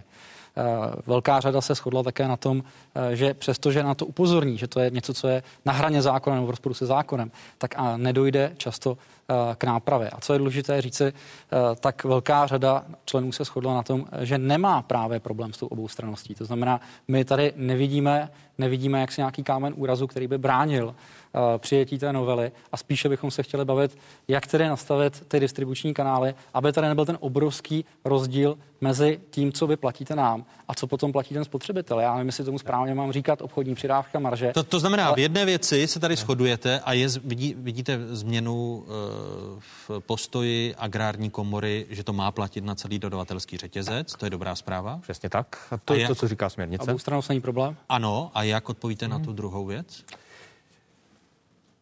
To, na čem závisí obchodům, je to, aby byly potraviny v Česku co nejkvalitnější, co nejdostupnější. My se ale nikdy nebudeme účastnit žádné kartelové dohody na umělém navyšování cen. To říkám s naprostou vážností. Nikdy se nebudeme bavit o tom, že se mají uměle zdražovat potraviny. My naopak budeme tlačit na to, aby potraviny byly pro lidi co nejdostupnější. Kdy se sejdete eh, k tomu, aby bylo jasné, zda protesty budou či nebudou? Krádě bychom to uskutečnili ještě před zemí živitelkou. Já jsem eh, říkal, že jsme se dostali do takové komunikační pasti. I proto jsme eh, oslovili přímo jaksi matky obchodních řetězců, které tady eh, mají pobočky v České republice. Tedy poslali jsme dopisy přímo do Německa, do Holandska, eh, do Spojeného království. Eh, Už máme nějakou první reakci, takže eh, já si myslím, že by bylo asi vhodné, abychom potom se nějakým způsobem spolu, eh, spolu sedli. A já si myslím, že ten zájem je společný. My, my nechceme, aby se eh, potraviny eh, pro spotřebitele zdražovaly. My se chceme bavit o těch způsobech, jak dosáhnout toho, abychom eh, my, jak si dostávali spravedlivější podíl eh, na té koncové části. To není v žádné kartelové dohodě. Já bych byl nerad, aby se tady opakoval scénář těch povinných podílů, kdy z toho důvodu, že jsme byli nějakým způsobem onálepkováni, nebo někteří naši členové byli nějakým způsobem onálepkováni, tak jsme nakonec mezi sebou vykopali nějaké hluboké příkopy, které si myslím, že eh, by bylo dobré pro tuto chvíli zasypat, protože já bych se velmi nerad jak si dočkal toho, aby tady obchodní řetězce prodávaly jenom nekvalitní zahraniční zboží. A proto české zboží by musel Au. spotřebitel jezdit, ale, ono to tak, Au, ale ono to tak částečně je. ono to tak, prosím, pardon, ono to tak, prosím, Honzo, vy jste, prosím, vy jste, prosím, pardon, prosím. vy jste, já jenom mi nechte dokončit tu myšlenku. Vy jste mluvil o těch malých zemědělcích, kteří tady jako nepocitují uh, nějaký tlak obchodních řetězců. Pochopitelně, že ne, protože oni si prodávají tu svoji produkci sami často zrva. Oni vás nepotřebují. Tudíž já bych, já, já bych Já se, já se omlouvám, já bych- myslel, myslel, myslel, myslel jsem, že tu debatu uzav, uzavřu tím, Míru. eh, že jste zasypali, že jste zasypali příkop Ano, a tam- že k tomu přispěli, že k tomu přispěli otázky a, a Ne, já jsem byl, ale, ale pojďme si to vrátit v září a uvidíme. Ale, ale budu, budu, budu rád, když se v září, Já už jsem- se v září sejdeme. Já už jsem seděl za bagrem, dokud nepadla, ty- nepadla ta kartelová dohoda, takže to se bude zasypávat až potom. Máš Prouza, prezident Svazu obchodu a cestovního ruchu a viceprezident Hospodářské komory České republiky a prezident Agrární komory Jan Doležal byli dalšími hosty otázek. Děkuji vám a těším děkuji. se na další setkání na začátku září. Jak Děkuji za pozvání a hezký den všem. Takové byly dnešní otázky. Připomínám, že jsme na internetových stránkách České televize. Hezký zbytek neděle, pokud možno, ve společnosti České televize.